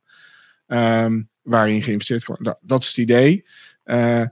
nu was dat dan digitaal. Nou, we hadden daar mee gedaan. En wat we daar aan hadden mee gedaan, werden we ook gevraagd om om ook aan Hannover Messen deel te nemen. Dus eigenlijk een vergelijkbare beurs, maar groter. Mm Schijnbaar. Uh, normaal gesproken. En dan in Hannover. Uh, en bij CES was eigenlijk net was eigenlijk wel het idee van nou, dan willen we eigenlijk al open zijn met, uh, met, met de winkel, maar dat was nog niet gelukt. Dus daar hebben we min of meer het soort van de beta geopend voor ja, iedereen die dat wilde. En hier bij Hannover konden dan wel echt de winkel open. Dus dat was op zich wel leuk. Maar ik moet zeggen dat het was niet zo boeiend qua, uh, qua, qua bezoekers voor ons. Uh, dus het, het, kan zijn dat er wel mensen naar ons profiel gekeken hebben. En het kan ook zijn dat ze alsnog bij ons uitkomen. Omdat dit, deze website die ik hier screenshot heb, die blijft gewoon nog een paar weken volgens mij beschikbaar voor iedereen die zich daar uh, voor, als deelnemer had aangemeld. Mm -hmm. Maar je, kijk, normaal gesproken, wij zijn, het is echt een megabeurs normaal gesproken. Dus dan sta je met zo'n typisch steentje en dan heb je allemaal voorbijgangers en dan raak je aan het praten. Je. Dan heb je altijd wel wat leuke gesprekken. Maar in zo'n virtuele vorm merk je gewoon dat, dat die beurs zijn, zijn bijna niet te doen. Als je daar als bezoeker op zo'n uh, portal inlogt. Heb je het wel eens gedaan? Zo'n virtuele ja. beurs? Ja, ja het, is, het is echt ongelooflijk uh, ingewikkeld om daar zeg maar, de interactie te bereiken die je normaal ja. uh, bereikt. Ja. ja, dus, aan de ene dus, kant zou je kunnen zeggen dat je meer kan targeten. Juist met, met een paar honderd centhouders. Hè, want daar heb je het bij in het geval van Handover wel over, denk ik. Maar ehm, juist ook die spontane ontmoeting, ja, dat laat zich niet echt regisseren. Nee, nee je wordt wel gecoacht hoor. Dus dat doen ze op zich wel goed vanuit de, de, de, overheid dan min of meer. Uh, om dat op een bepaalde manier te doen. Maar het is gewoon een kunstje uh, wat je dan moet doen. Nou, daar ook niet zo van. weet je wel, dus dat triggert mij niet. Dan heb ik wel honderd andere dingen te doen. Die, die vind ik eigenlijk leuker om te doen. dus Waarvoor het belangrijk is voor ons, is om inderdaad gewoon te laten zien van kijk, wij zijn interessant genoeg om daar te mogen staan. Um, dat trekt gewoon, dat, dat wekt gewoon interesse her en der. En uh, nou, weet je, dat gaat misschien niet zo in directe zin iets opleveren, maar wel, uh, dat gaat ons echt, echt wel ja. helpen om, om de groei te bereiken ja, zeg maar, de spin-off, die, die wordt wel, eh, daar zou nog wel wat moois uit kunnen komen. En overigens, het filmpje, dat is nog wel eh, wat te bekijken. Je houdt echt een, echt een vette pitch. Gewoon in 30 seconden uitleggen wat je doet. Kijk, wij zijn hier al ruim twee uur over aan het, aan het lullen. Maar dat kan ook gewoon in 30 seconden als je naar het filmpje kijkt. Dat was wel grappig. Dat was wel grappig waar we dat hadden opgenomen trouwens. Dat uh, was, uh, wij hadden een, een high-sessie met elkaar gedaan. Want we mhm. hadden elkaar eigenlijk al een half jaar niet meer gezien door corona. Dus we hadden gedacht van nou, dan gaan we toch een keer bij elkaar komen. En dan doen we dat op een heel verstandige manier. Namelijk een, een huis waar iedereen, we hadden gewoon een bungalow gehuurd. Een huis waar iedereen zijn eigen kamer, zijn eigen badkamer heeft. Een veel te groot huis is eigenlijk voor het aantal uh, mensen. We laten ons testen van tevoren. Dus we weten voordat we daarheen gaan dat, uh, dat niemand corona heeft. Ja. Dus paar maar terwijl ik daar was, kreeg ik in één keer zo'n reminder van ja, je moet nog je 30 die 30 seconden pitch uh, aanleveren. Dus toen heb ik daar. Toen wilden we eigenlijk een beetje sparren over de app ook en zo. Dus zei ik, nou, ik moet even een filmpje opnemen. Maar toen, dus we webcam zo op een paar stoelen zo gezet. En, en weet ik veel, gewoon heel bizar. Dus je ziet, je ziet mij uh, voor, eigenlijk voor een muur staan. Wat, wat normaal gesproken staat daar een kast voor in dat huisje. Maar die hadden ook aan de kant gegeven. en uh, daar heb ik dus even die pitch uh, opgenomen. En nou, dat vind ik dan dat is ook weer heel erg leuk hoor. Ik, om op zo'n manier een beetje zo het bij elkaar te chageren. Ja, nou ja, het, het, het, het, wekt in ieder geval een heel professionele indruk. En nu, nu ja. ik de achter, dit verhaal als achtergrondinformatie weet, ga ik nog op een andere manier er nog een keer naar kijken. Het zag er in ieder geval goed, uh, het zag er in ieder geval goed uit. Mooi, hey, maar mooi. wat wel vet dat jullie dat dus toch hebben gedaan. Hè? Dat je zegt dat je natuurlijk hebben jullie ook met elkaar de behoefte om, om bij elkaar uh, te zitten en inderdaad een biertje te drinken en het ook over andere dingen uh, dan alleen maar werk te hebben, toch? Ja, klopt. En uh, nou, dan gaan we barbecuen en Mario Kart en dat soort dingen doen.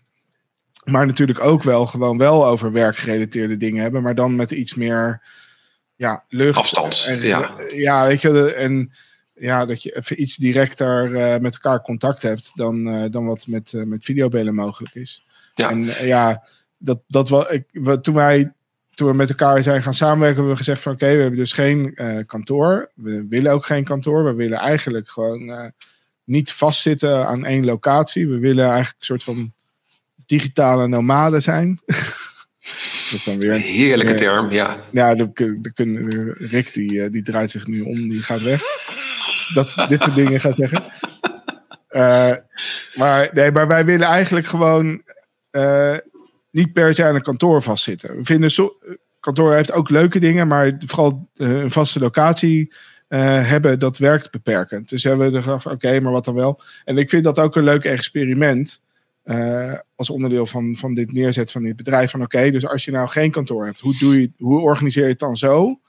Dat je precies wel die behoefte die, die iedereen heeft om wel ook de meer inderdaad informele interactie en zo met elkaar te hebben, om er een, een echt een teamgevoel van uh, in te creëren. om dat er toch erin te krijgen. Weet je, hoe vaak moet je dan op welke manier alsnog bij elkaar komen? Weet je, en hoe doe je dat? En, en is het dan eigenlijk misschien wel misschien zelfs duurder, bij wijze van spreken, dan gewoon een kantoortje. Kan, zou, zou zo maar kunnen zijn. Dat, dat zou de uitkomst kunnen zijn dat je, als je elk weekend in zo'n huis gaat zitten met inderdaad uh, vier uh, kamers en vier badkamers. Um, ja. Maar hierin, Rick vertelde dus vorig jaar dat jij de visionair bent. Daarin ben je dus ook de visionair gebleken. Dit heb jij bedacht voordat wij met z'n allen in een lockdown gingen en voordat er, dat wij corona kenden. Um, ja. En uiteindelijk was dus je zou kunnen zeggen als buitenstaander, en dat ben ik uh, in dit geheel, hebben jullie in de organisatie niet iets hoeven aanpassen het afgelopen uh, jaar, omdat je al remote werkte, omdat je er al was ingericht. Ja, het enige wat echt jammer is, is dat we, um, ja, we hebben die, de, deze zolder hier echt ingericht om regelmatig bij elkaar te zijn en dan ook dus een zoldersession op te nemen, weet je, ook meer, meer met elkaar en ja. een, beetje, een, beetje, te hobbyen en dan uh, iets op te nemen ja, dat heeft eigenlijk sinds dat we begonnen zijn nog niet echt ingezeten. Dus we hebben wel een paar keer de, in, die, in die periode middenin vorig jaar dat het weer even mocht zijn, een paar keer bij elkaar geweest, maar toen mocht het eigenlijk weer niet. En toen, ja, en eh, Theo komt af en toe langs natuurlijk voor de techniek. Ja, maar dat is ook al een tijd geleden hoor. Dus dat, dat hebben we ook al niet meer gedaan. Uh, dit jaar al niet meer. Dat zeggen, nou, laat, laat maar even zitten, weet je. Dat, dat, dat, die draad pakken we wel op als het gewoon op een, op een ontspannen manier uh, kan. Want geforceerd is ook niet leuk, zeg maar. En dat, en dat gaat dan toch geforceerd voelen als je nu dan uh, wel met z'n allen bij elkaar gaat komen daar? Nou ja, nou, kijk, als we nu bij elkaar komen, uh, dan dat zou niet hier kunnen op zolder, vinden, vinden wij eigenlijk zelf. Want daar is het deze ruimte te klein voor. Weet je, dus dan, dus dan kan het al niet hier. Dus als Theo dan wel hier is, maar de rest niet, dan ben je al een soort van. Ben je iets aan het creëren wat eigenlijk niet de bedoeling was. Weet je, de bedoeling was hier allemaal zijn. Ja. Met elkaar een beetje hacken en, en gekke dingen doen. En een camera erop zetten en, en gewoon een beetje stom ouwe hoeren. Dat was de originele gedachte. Ja. Uh, en uh, ja, dat, dat, dat, dat is nog niet mogelijk geweest. Dat, dat is jammer. Maar ja, weet je, we weten allemaal dat dat op een gegeven moment wel komt. Dat gaat uh, gebeuren. Ja, dat, ja voordat jullie je tweejarig jubileum vieren, is dat gebeurd, toch? Wij zijn het najaar allemaal uh, gevaccineerd. Um, uh, maar goed, jullie waren dus in principe ingericht op remote werken. Hè, met de terechte aanvulling die je maakt. Ja, maar wel lekker vaak bij elkaar op die zolder uh, samenkomen. Om lekker aan te klooien en om ook gewoon programma's natuurlijk zeg maar, te maken. met elkaar die zolder sessions te doen als je gaat kijken naar de beperkingen die, die het leven op dit moment heeft, kan ik me ook voorstellen dat dat in ieder geval ook voor jou lastig is. Hè, met, twee, met twee jonge kinderen. Die, uh, nou ja, je hebt, ik vond het echt ontroerend vorig jaar, uh, de liefde van de vader, Erik Remmelswaal, die spatte er af. Daar hoeven we niet naar terug te grijpen, want dat geloven mensen. Maar dat kan ook een beetje te veel zijn, toch? Als je gewoon een bedrijf aan het opstarten bent en je hebt in één keer al die tijd al je kinderen om je heen. Hoe, hoe heb je, ben je daarmee omgegaan? Zat er een slot nou, op de zolder? Uh, nou ja, kijk, mijn, uh, mijn vrouw is, uh, is kermisexploitant. Heb ik vorig jaar volgens mij ook wel uh, mm -hmm. allemaal verteld. Zeker. Um, ja, die heeft het nog zwaarder gehad natuurlijk in de hele evenementenindustrie. dan ik. Het voordeel voor mij en mijn zaak was dat zij dus veel meer dan normaal er gewoon was. en voor de kinderen kon zorgen. En dat heeft zij dus ook voor, voor een heel groot gedeelte van het jaar gedaan. waardoor ik wat meer vrijgespeeld was om gewoon toch te kunnen doen wat ik doe. Te, en tegelijkertijd ja, er zijn momenten, er zijn ook periodes geweest, zeker toen de kinderen niet naar school mochten en uh, de thuisscholing aan de hand was, ja, dan, dan kan je gewoon niet zo productief zijn als, uh, als wanneer het hier gewoon rustig is. Dat, dat, dat ligt voor de hand en dat, dat gold net goed ook voor Theo. Dus wij hebben wel als bedrijf daar echt wel de gevolgen qua productiviteit van gemerkt in, in het afgelopen jaar. Dus dat is wel uh, los nog ook van dat, dat we gewoon iets te rooskleurig waren met onze mm -hmm. initiële planning voor de app. Heeft dat er echt wel toe bijgedragen dat het allemaal iets langer heeft geduurd voordat die app uh, klaar was. Ja, de scholen waren dicht. Thuiswerken wordt daarmee lastiger. Ja. Uh, zeker de, de mensen met, uh, met, uh, met kinderen. En overigens kan ik me ook voorstellen, als je geen kinderen hebt, ben je misschien minder productief in deze tijd. al is het toch omdat bijvoorbeeld je partner ook thuis werkt. Of ja. omdat er gewoon heel veel dingen waar je je energie uithaalt even niet meer kunnen. En dat hebben jullie gevoeld en gemerkt met dat team. en daardoor was duur onder andere de lancering van de app iets langer. Nou goed, die app is er uiteindelijk.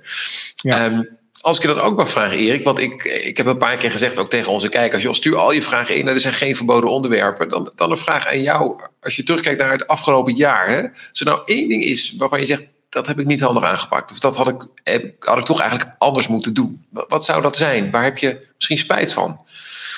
Oeh, um... Als je, als je straks naar bed gaat, en waar, waar baal je nog steeds van? Dat je denkt, oh, dat dat zo gelopen is het afgelopen jaar. Gewoon even rondom, rondom zolder, hè?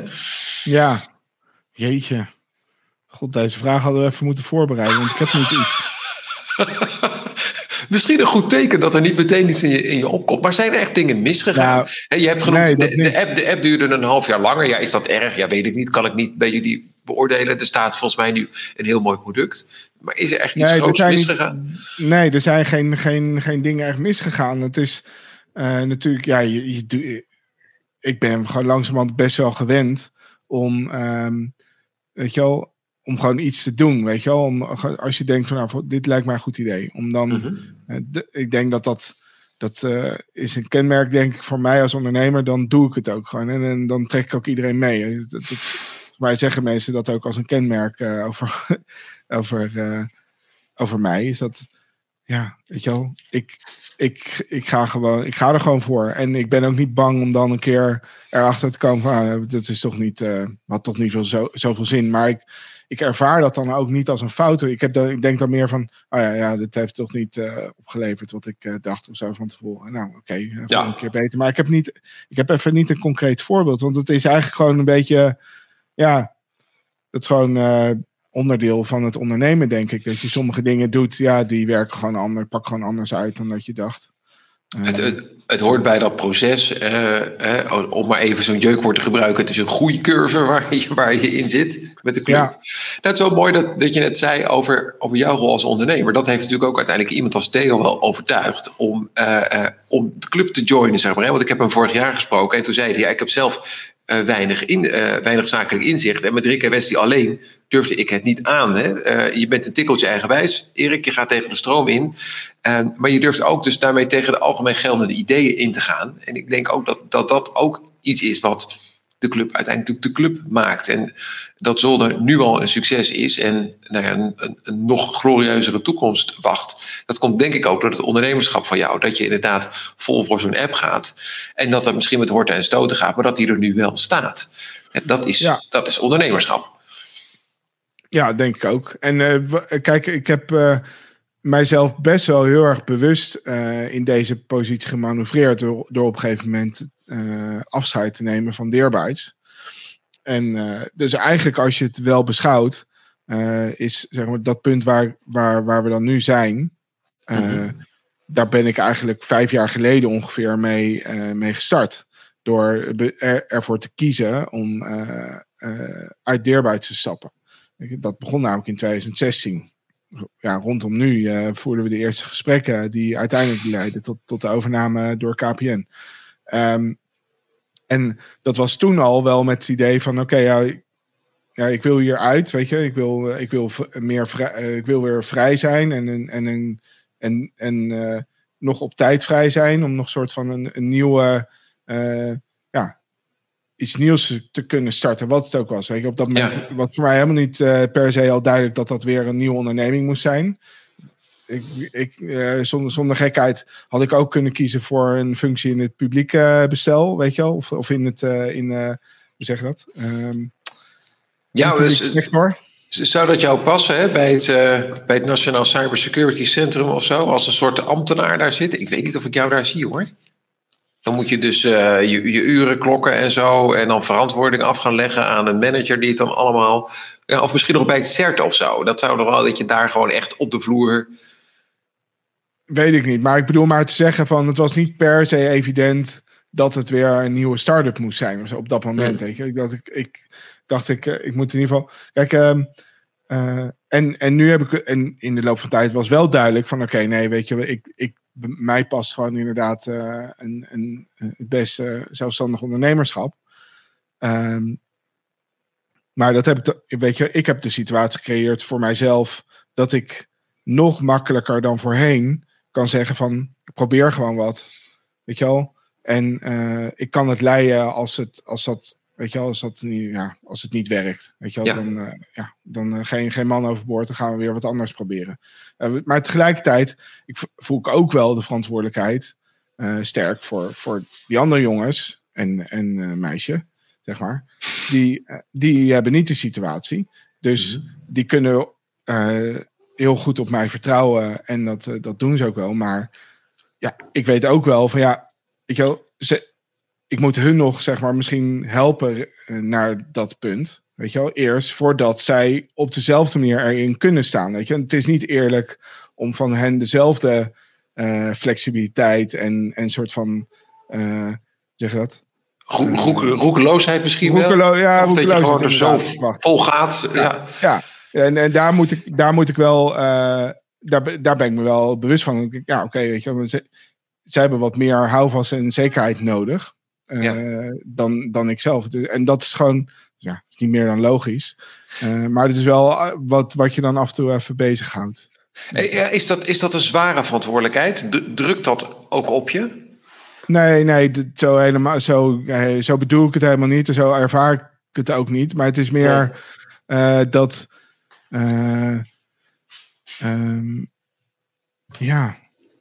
Gewoon een, een, een, aspe een aspect nu van, uh, van wat wij aan het doen zijn, is echt iets nieuws proberen en tegelijkertijd uh, het wel zo inrichten dat, uh, dat, dat, dat voor iedereen die bij ons werkt eigenlijk hetzelfde soort van zekerheid ontstaat qua mhm. gevoel over gewoon hun eigen situatie, financiële situatie, uh, thuissituatie. Ik ja. En daar hebben we nog gewoon nog wel een paar stappen voor te zetten. En, en, en uh, op, op die high-sessie die jullie dan hebben gehad, hè, toen jij onder andere die fantastische 30 seconden pitch uh, insprak, hebben jullie toen ook een beetje gehad over, los van dat stuk zekerheid wat je nu benoemt, wat dan andere waarden zijn die heel erg bij jullie passen? Ik, ik vraag dat ook met het idee dat het de grote kans is als elkaar volgend jaar weer zouden spreken rond deze tijd, dat de club dan weer wat gegroeid is. Uh, ja. Wat, wat, wat hoort erbij? Zou je dat in een paar woorden kunnen omschrijven? Welke kernwaarden zijn nou typerend voor, voor Zolder? En waarmee onderscheid je je misschien nou, van al die andere uh, uh, partijen die er zijn? Um, nou, ik denk de, de digitale creativiteit, wat, mm -hmm. wat typisch is voor, voor zeg maar hackers en mm -hmm. programmeurs. Um, dat is niet. Dat, oh, je hebt, volgens mij heb je een huilend kind. Juist. kan het stoppen? Nee, het is heel grappig. Ik zal het, oh, even, uit, ik zal het even uitleggen. Ja, het is de. ja, sorry Erik, dat is de kat. En ik moet er gewoon even de deur gaan openen. Want de kat die wil er buiten. Die, die moet denk ik een, een boodschap achterlaten. En ik, wil niet dat hij dat hier doet. Uh, dus, maar, maar wat heel mooi is, als jij ondertussen verder gaat op dat punt van creativiteit, ga ik heel snel de kat even naar ja, buiten gooien. Ja, dat is prima. ja, dus, uh, nee, dus creativiteit zit hem in um, ja, de capaciteit van, uh, van, van ons, denk ik, om apparatuur en spullen uh, te onderzoeken um, en daar gewoon dingen mee te doen. En net zoals wat, wat dat ik vertelde, dat, dat Theo besluit om, een, uh, om, om ja, in 3D-printen te duiken. Ja, dat is denk ik heel typisch daarvan. Tegelijkertijd besluit Wesley om, om weet je wel, een, het, drie, het, het zolderlogo met ledjes en IoT-achtige dingen aan elkaar te, te koppelen. Uh, en Rick uh, die zit uh, dingen in elkaar te hacken op, op zijn computer. En ja, die, die, die ja, weet je, het zijn allemaal op, op hun eigen manier um, ja. bezig met hacken als een, als een ja, echt als een ambacht. Is, is dat, weet je, en dat is iets, dat klinkt dan gelijk zo zwaar. maar ik, ik, ik, ik geloof wel in de visie dat dat. Um, dat dat het gaat zijn voor de toekomst. En, en daar zit eh, in het, het verlengde van dat punt van creativiteit, daar zit dus ook plezier in. Dat, dat, ja, ja, want, tuurlijk, ja. op een gegeven moment, eh, het voorbeeld wat jij geeft, en ik, zie, ik volg jullie natuurlijk, dus ik zie eh, het voorbeeld van dat inderdaad het in elkaar geknutselde logo, zie, zie ik voorbij komen ja, dat, dat is natuurlijk een soort dunne scheidslijn. Dat valt misschien niet in de 40 uur die je zeg maar uh, aan zolder besteedt. Maar dat loopt ook over in wat je daarnaast in je leven nog doet. En andersom ook, toch? Ja, ja klopt. Ja, eh, dat, dat is het helemaal. Maar ik denk dat wat ons onderscheidt is dat... Um, er zijn meer partijen die, die op zich dus de mensen wel aan boord hebben die, die deze creativiteit bezitten. Uh, ik denk dat wat, uh, wat ik in ieder geval anders probeer te doen, is dat, dat we ook trots zijn op die creativiteit en die dus ook etaleren. En dat dat dus eigenlijk ook precies is um, wat wij te bieden hebben. En de, gewoon de, de capaciteit en de creativiteit om om te gaan met, met digitale bedreigingen. Weet je wel? En, dat, en, en, en vanuit, die, uh, vanuit die positie uh, ja, bedrijven beschermen. Ja, en dat dan doet op een manier, de organisatie is ook nog op een vernieuwende manier ingericht. Dus niet ergens in een kantoorpand uh, langs de snelweg, maar nee. in net, zoveel kantoorpanden als er mensen zijn, die uiteindelijk nu nog allemaal, in ieder geval bij jou, op die zolder uh, passen. Uh, jullie zijn ook aangesloten bij Breda Robotics, maar dat komt puur omdat jouw zolder in West-Brabant staat. maar dat is niet per se, jullie zijn niet gebonden aan die regio. Dat maakt nee. natuurlijk ook dat je, dat je inderdaad flexibel bent. Maar dat is denk ik ook heel erg wat bij deze tijd past. Hè? Als iemand zegt, joh, ik wil graag uh, off-grid in een, uh, in een hutje op de hei in Drenthe gaan wonen. En tegelijkertijd lekker bezig zijn ehm, met het uitwerken van security toepassingen. Dat kan dus. Ja, dat kan. Ja. dat maakt het denk ik ook juist heel erg leuk en mooi. Als je het precies op die manier kan doen. Ja, wat gaaf. Wij gaan, uh, wij gaan richting een afronding, vind ik, Erik. Dus dat betekent de ja. laatste oproep aan als je nu naar ons aan het kijken bent. Je kijkt live. Je kan nog je vraag insturen. En ondertussen gaat Erik vast nadenken aan uh, wie van de vragenstellers dat geweldige shirt uh, straks mag gaan uitzoeken in de Zolder shop. Um, ik wil nog van je weten, dat is een vraag die ik voor het laatst heb bewaard. Als je nou je kijkt ook een beetje terug op het eerste jaar zolder. En dat is niet helemaal het eerste jaar. Er zat natuurlijk een stukje in de voorbereiding. Jullie zijn al langer bezig met ideeën aan het bouwen. Maar goed, in ieder geval het eerste jaar sinds de lancering. Um, ben je gelukkiger dan een jaar geleden? Is je leven, is zijn dingen op een plek gevallen? Nou ja, nu, nu dus. Uh, in de zin van dat zakelijke, dat door, door deze mijlpaal bereikt te hebben met elkaar dat die app er is, ja, dat, dat, is, dat is voor mij gevoelsmatig wel echt gigantisch. En mm -hmm. uh, tegelijkertijd, ja, weet je wel, uh, ik denk dat uh, wat mij emotioneel nu meer bezighoudt, toch wel is gewoon de privé situatie dan het zakelijke. Weet je, zo ben ik inmiddels wel gepositioneerd in mijn leven. Waardoor gewoon de hele coronasituatie en hoe dat uitspeelt voor mijn vrouw, weet je, en hoe, hoe ons leven er daardoor uh, uitziet nu. Dat, is, dat, dat heeft meer impact nu dan precies wat voor stappen we zakelijk aan het maken zijn. Snap je wat ik bedoel? Ja, ja. Uh, maar binnen dat het domein van het zakelijke, ja, is gewoon de lancering van Ethic is gewoon ja, een gigantische uh, gave stap. En ja, wat, wat er nu voor ons ligt, is dat we zeggen: oké, okay, we hebben dus nu iets uh, te verkopen.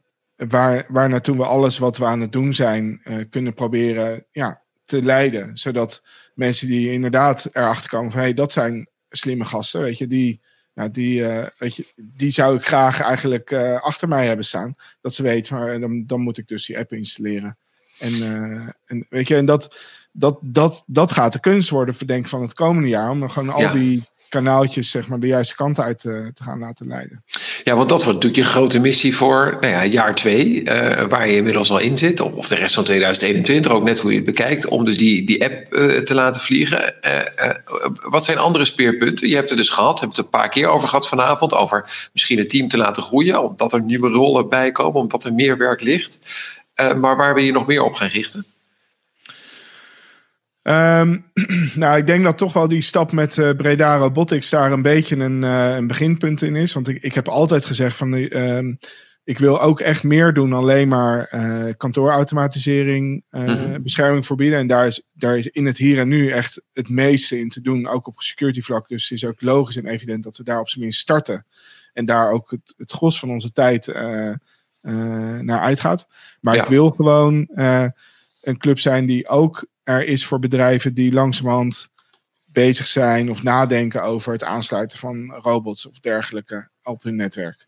En uh, ja, ik, ik, ik, door, door de connectie met Breda Robotics komen we in ieder geval in contact met partijen hier in de regio die zich daarmee bezighouden. Die, die robots bouwen of uh, implementeren of beheren. En, en dan zien we inderdaad dat in die wereld, hoe, ja, hoe, er, hoe die dingen geserviced worden en zaken. En daar is inderdaad ook daar is het goed dat we daar uh, ook een beetje in gaan meekijken. Want ja. Uh, ja, dat, daar is nog een hele hoop in te doen. En, en het is tegelijkertijd een sector die, waarvan je, weet je, als je het woord robots is voor veel mensen nog echt iets waarvan je denkt van dat is science fiction, weet je wel. Dat komt over tien jaar misschien een keer. Maar het is gewoon al, uh, het is al gaande. Weet je. Er zijn al veel plekken waar dingen gewoon volledig autonoom uh, gebeuren. Bijvoorbeeld in warenhuizen uh, en op uh, waar robotjes rondrijden om spullen van A naar B te brengen. Waar geen mensen meer aan te pas komen. En dat, Weet je wel, dus dat is niet morgen of over een week. Dat is nu al gewoon helemaal aan de gang. Daar worden gewoon al die, die mega blokken aan warenhuizen. Die worden precies om die, op die manier gewoon gebouwd en neergezet. Ja, de warehouses, hè, de, de magazijnen, dat bedoel je, waar de, het orderpikken met de robots gaat. Maar er zijn zelfs complete wijken in Tokio waar ook de pakketbezorging al door robots uh, uh, verzorgd wordt. En wat dat betreft geloof Japan natuurlijk ook qua vergrijzing op ons voor. Dus het is een kwestie van vijf jaar, tien jaar. En dat we dat natuurlijk in, uh, in Europa ook gaan zien. Ja, dus kijk, wat, uh, wat ik, wat ik, wat ik uh, ook heb, wat ook de bedoeling was van, van de zolder sessions, zeg maar, zijn dit soort dingen. Hè? Dus er zit een dop in om een van de reden, maar dit is dus een robot. deze, is van, deze is van Lego Mindstorms. Maar je ziet, die, niet helemaal, die moet ik nog afmaken. En ik heb ook, ik had er vorig jaar zelfs eentje, die staat daarachter, Smartybot. Die moet ik nog in elkaar zetten. Die heb ik voor mijn verjaardag gekregen van de jongens. Dus die moet ik nog maken. Kijk, uh, cool. En we, en we, ja, eentje die, eh, die ook al in beeld is geweest bij het introfilmpje. Zeg maar de zolderbord met die oogjes. Ja, ja, ja die, daar, die, heb, die hebben we om, om te kijken van kunnen we dat ROS uh, eh, ook eens goed hacken. Nou, dat zijn, uh, dat zijn ideeën nog. Uh, die langzamerhand ook een, een, een, een, ja, waar we iets mee, mee moeten, vind ik. Dus dat gaat komend jaar toch ook wel een rol spelen, denk ik er valt dus nog genoeg te knutselen. Nou, laat dat dus dan een van de speerpunten zijn uh, van het komend jaar. Hè? Dus die inzet op, uh, op robotics. Het bewuste keuze om dat erbij te gaan doen. Omdat je ook ziet en zegt van nou ja, daar zit een heel belangrijk stuk, stuk toekomst en groei. Tegelijkertijd natuurlijk vol de inzet op de huidige markt. Hè, dus het, uh, het, het officewerk, uh, die automatisering uh, beveiligen. Nou, daar heb je Ethic voor gebouwd. dus die app die gaat groeien en vliegen. jong talent werven en, en een kans geven binnen, binnen de club. Nou ja, dat wordt, ja. dat wordt al een hele zoektocht. Daar zou je bijna al je, je dag mee, mee kunnen vullen, denk ik. En dan had je natuurlijk ook nog even net, en daar zijn we misschien wat snel aan voorbij gegaan, over die combinatie. Ik vroeg jou, ben je gelukkiger dan, dan vorig jaar? Ik denk dat je sowieso gelukkiger bent dan een paar jaar geleden, toen je echt volgens mij in een soort stramien vast zat. En daar heb je je behoorlijk goed uit losgemaakt. Nu is er natuurlijk de situatie die, je legt al uit, die, dat, die het even privé lastig maakt. Uh, uh, omdat in ieder geval het bedrijf wat jouw vrouw volgens mij met haar familie of niet met haar broer uh, runt. Ja, dat, is, uh, dat ligt natuurlijk nu uh, volledig stil. En dat wil je natuurlijk niet als ondernemer. En ik kan me voorstellen dat dat ook de nodige uitdagingen geeft. Dus laten ja. we hopen dat het snel weer op gang kan komen. Hè. Want zij bouwen zeg maar, complete dorpen bouwen zij toch hè, op, op, op kermissen waar je gewoon een ja. hele voetbeleving kan hebben. Zeker, ja. Dat is een goede beschrijving, voetbeleving. voetbeleving. Je begint er al een beetje bij te lachen. Hè? Van friet tot churros, tot alles zit daarin. Ja. Um, maar laten we hopen, en dat gunnen we natuurlijk uh, Chantal en, uh, en haar, de familie Ropers, dat de boel weer uh, ook daar weer kan gaan draaien. En dat misschien in het najaar alweer wat inhaalslag gemaakt kan worden. Ja, ja, laten we het hopen. Wie weet. Um, tot die tijd uh, ga jij natuurlijk ontzettend uh, succes maken van, uh, van de Ethic app. Met, met jouw vier andere Ethic of zolderhelden, moet ik zeggen. Um, ja, met welk bericht ga jij ons de rest van de avond insturen, Erik? Sowieso natuurlijk met de winnaar van het shirt. Daar moet je nog even ja. over, over nadenken. Ja, ja. En heb jij nog stichtelijke woorden tot slot? Oei. Nou, ik denk, uh, ik heb wel de winnaar heb ik eigenlijk al gekozen. En dat is toch uh, wel Jan Los uh, geworden. Met zijn vraag eigenlijk gericht aan jou, maar dat is, was prima. Ehm, en ja, Jan is eigenlijk toch wel onze meest trouwe luisteraar. Dus die, die verdient het ook. wat dat betreft. Dus Jan, bedankt voor altijd het kijken en luisteren naar de zoldersessie. En je krijgt een kortingscode, die kan je op zolder.shop in gebruiken om een t-shirt die jij leuk vindt uit te kiezen. Dus, Kijk, dat zal dat zal Jan uh, waarderen ook. En ook mooi dat die trouwe luisteraars natuurlijk ook uh, beloond worden. Nou, Die luisteraarsgroep is uh, groeiende. Ook een grote kans dat je dit dus niet op deze mooie woensdagavond live tot op zit te kijken. Maar dat je het later terugkijkt. Of misschien een deel van dit gesprek terugkijkt. Dat kan natuurlijk of ook. Luistert, luistert op Spotify. Of, ja, dat ook, ook nog goed om te zeggen. Ja, want al die zoldersessies. Je hebt, jullie hebben natuurlijk gewoon een mooi Spotify kanaal. Waar mensen zich op kunnen abonneren. En dan kun je het gewoon inderdaad alleen in audio terugluisteren. Dan mis je wel net jouw mooie robotdemonstratie demonstratie van zo net. Ja. Uh, en het moment dat wij aan het begin van deze avond gingen proosten, dat vind ik toch ook wel een hele mooie traditie. Erik, ja. dat houden we erin. Jan, is, Jan is in ieder geval blij. Hij zegt leuk, dankjewel. Jan, er wordt dus contact met jou gelegd door, door Erik gewoon zelf. Ja, zo kort zijn die lijntjes. Zo, zo gaat dat, hè? Weet je wel te vinden, Jan? Ja. we gaan het ook niet ingewikkelder maken dan het is. Um, Erik, dan, uh, dan wil ik jou uh, heel erg danken voor dit gesprek, voor wederom jouw, uh, jouw openhartigheid, voor het delen van jouw visie. jouw visie die natuurlijk veel breder gaat dan alleen maar SEC, het, de security toepassing die jullie hebben gebouwd. maar alles wat daar nog, nog bij komt kijken. Um, en natuurlijk heel veel succes met het volgende jaar, het volgend jaar zolder en al het moois wat er op jullie pad komt. En ik gun jullie enorm, los van dat ik het jou privé gun, dat, dat er een einde aan aan, de lockdown komt, gun ik ook jouw hele team dat. Dat jullie inderdaad lol kunnen gaan maken op die zolder. En natuurlijk, op afstand kan er een hele hoop. Ik bedoel, we hebben volgens mij gewoon weer een mooi gesprek gehad. Terwijl we uh, niet bij elkaar in één ruimte zitten. Maar zeker uh, als je een beetje wil gaan aanklooien en een beetje wil gaan zitten hacken. dan is dat toch wel vet om dat gewoon met z'n vijven daar bij jou aan die hele grote tafel uh, te kunnen doen. Dus dat gun ik jullie echt wel in het, het komend jaar. Nou, dankjewel. Het was weer een leuke sessie, vond ik zelf. Dus ja, ik uh, wou hem erin, wat mij betreft. En als we ooit nog een keertje wel gewoon fysiek uh, komen, dan, ja, dan wordt het natuurlijk nog, nog magistraler. Nog magistraler. Zullen wij afsluiten met dan die fantastische leader die, die jij hebt laten bouwen? Zo begonnen dit gesprek ook. Ik weet niet of je hem ja. klaar kan zetten, Erik. Ja, van van Bjorn van Essen, die gewoon in jullie opdracht eigenlijk in 30 seconden het zoldergevoel weet samen te vatten en ons toch een beetje terugbrengt naar de jaren tachtig, toen er nog geen internet security threats waren, toen er nog geen ransomware bestond, of ben ik nu allemaal onzin aan het verkopen? Nee, dat was toen toch nog niet, Erik. Toen was de wereld gewoon toch nog veilig en overzichtelijk, toen wij met onze Atari aan het kloten waren. Uh, uh, volgens mij hebben we toen wel ergens in die tijd al het eerste virus. Maar goed, dat zat er nog floppy disks en zo. Dat, uh, ja, precies. Ja, dan kreeg je floppy disk opgestuurd. Ja, die deed je dan in je computer en dan deed hij het ineens niet meer. Ja. Uh, nou goed, het is ook altijd wat. Uh, wij gaan eruit. Uh, dank voor het kijken natuurlijk. Erik, nogmaals dank voor dit fijne gesprek. En heel graag tot de volgende keer. Oké. Okay.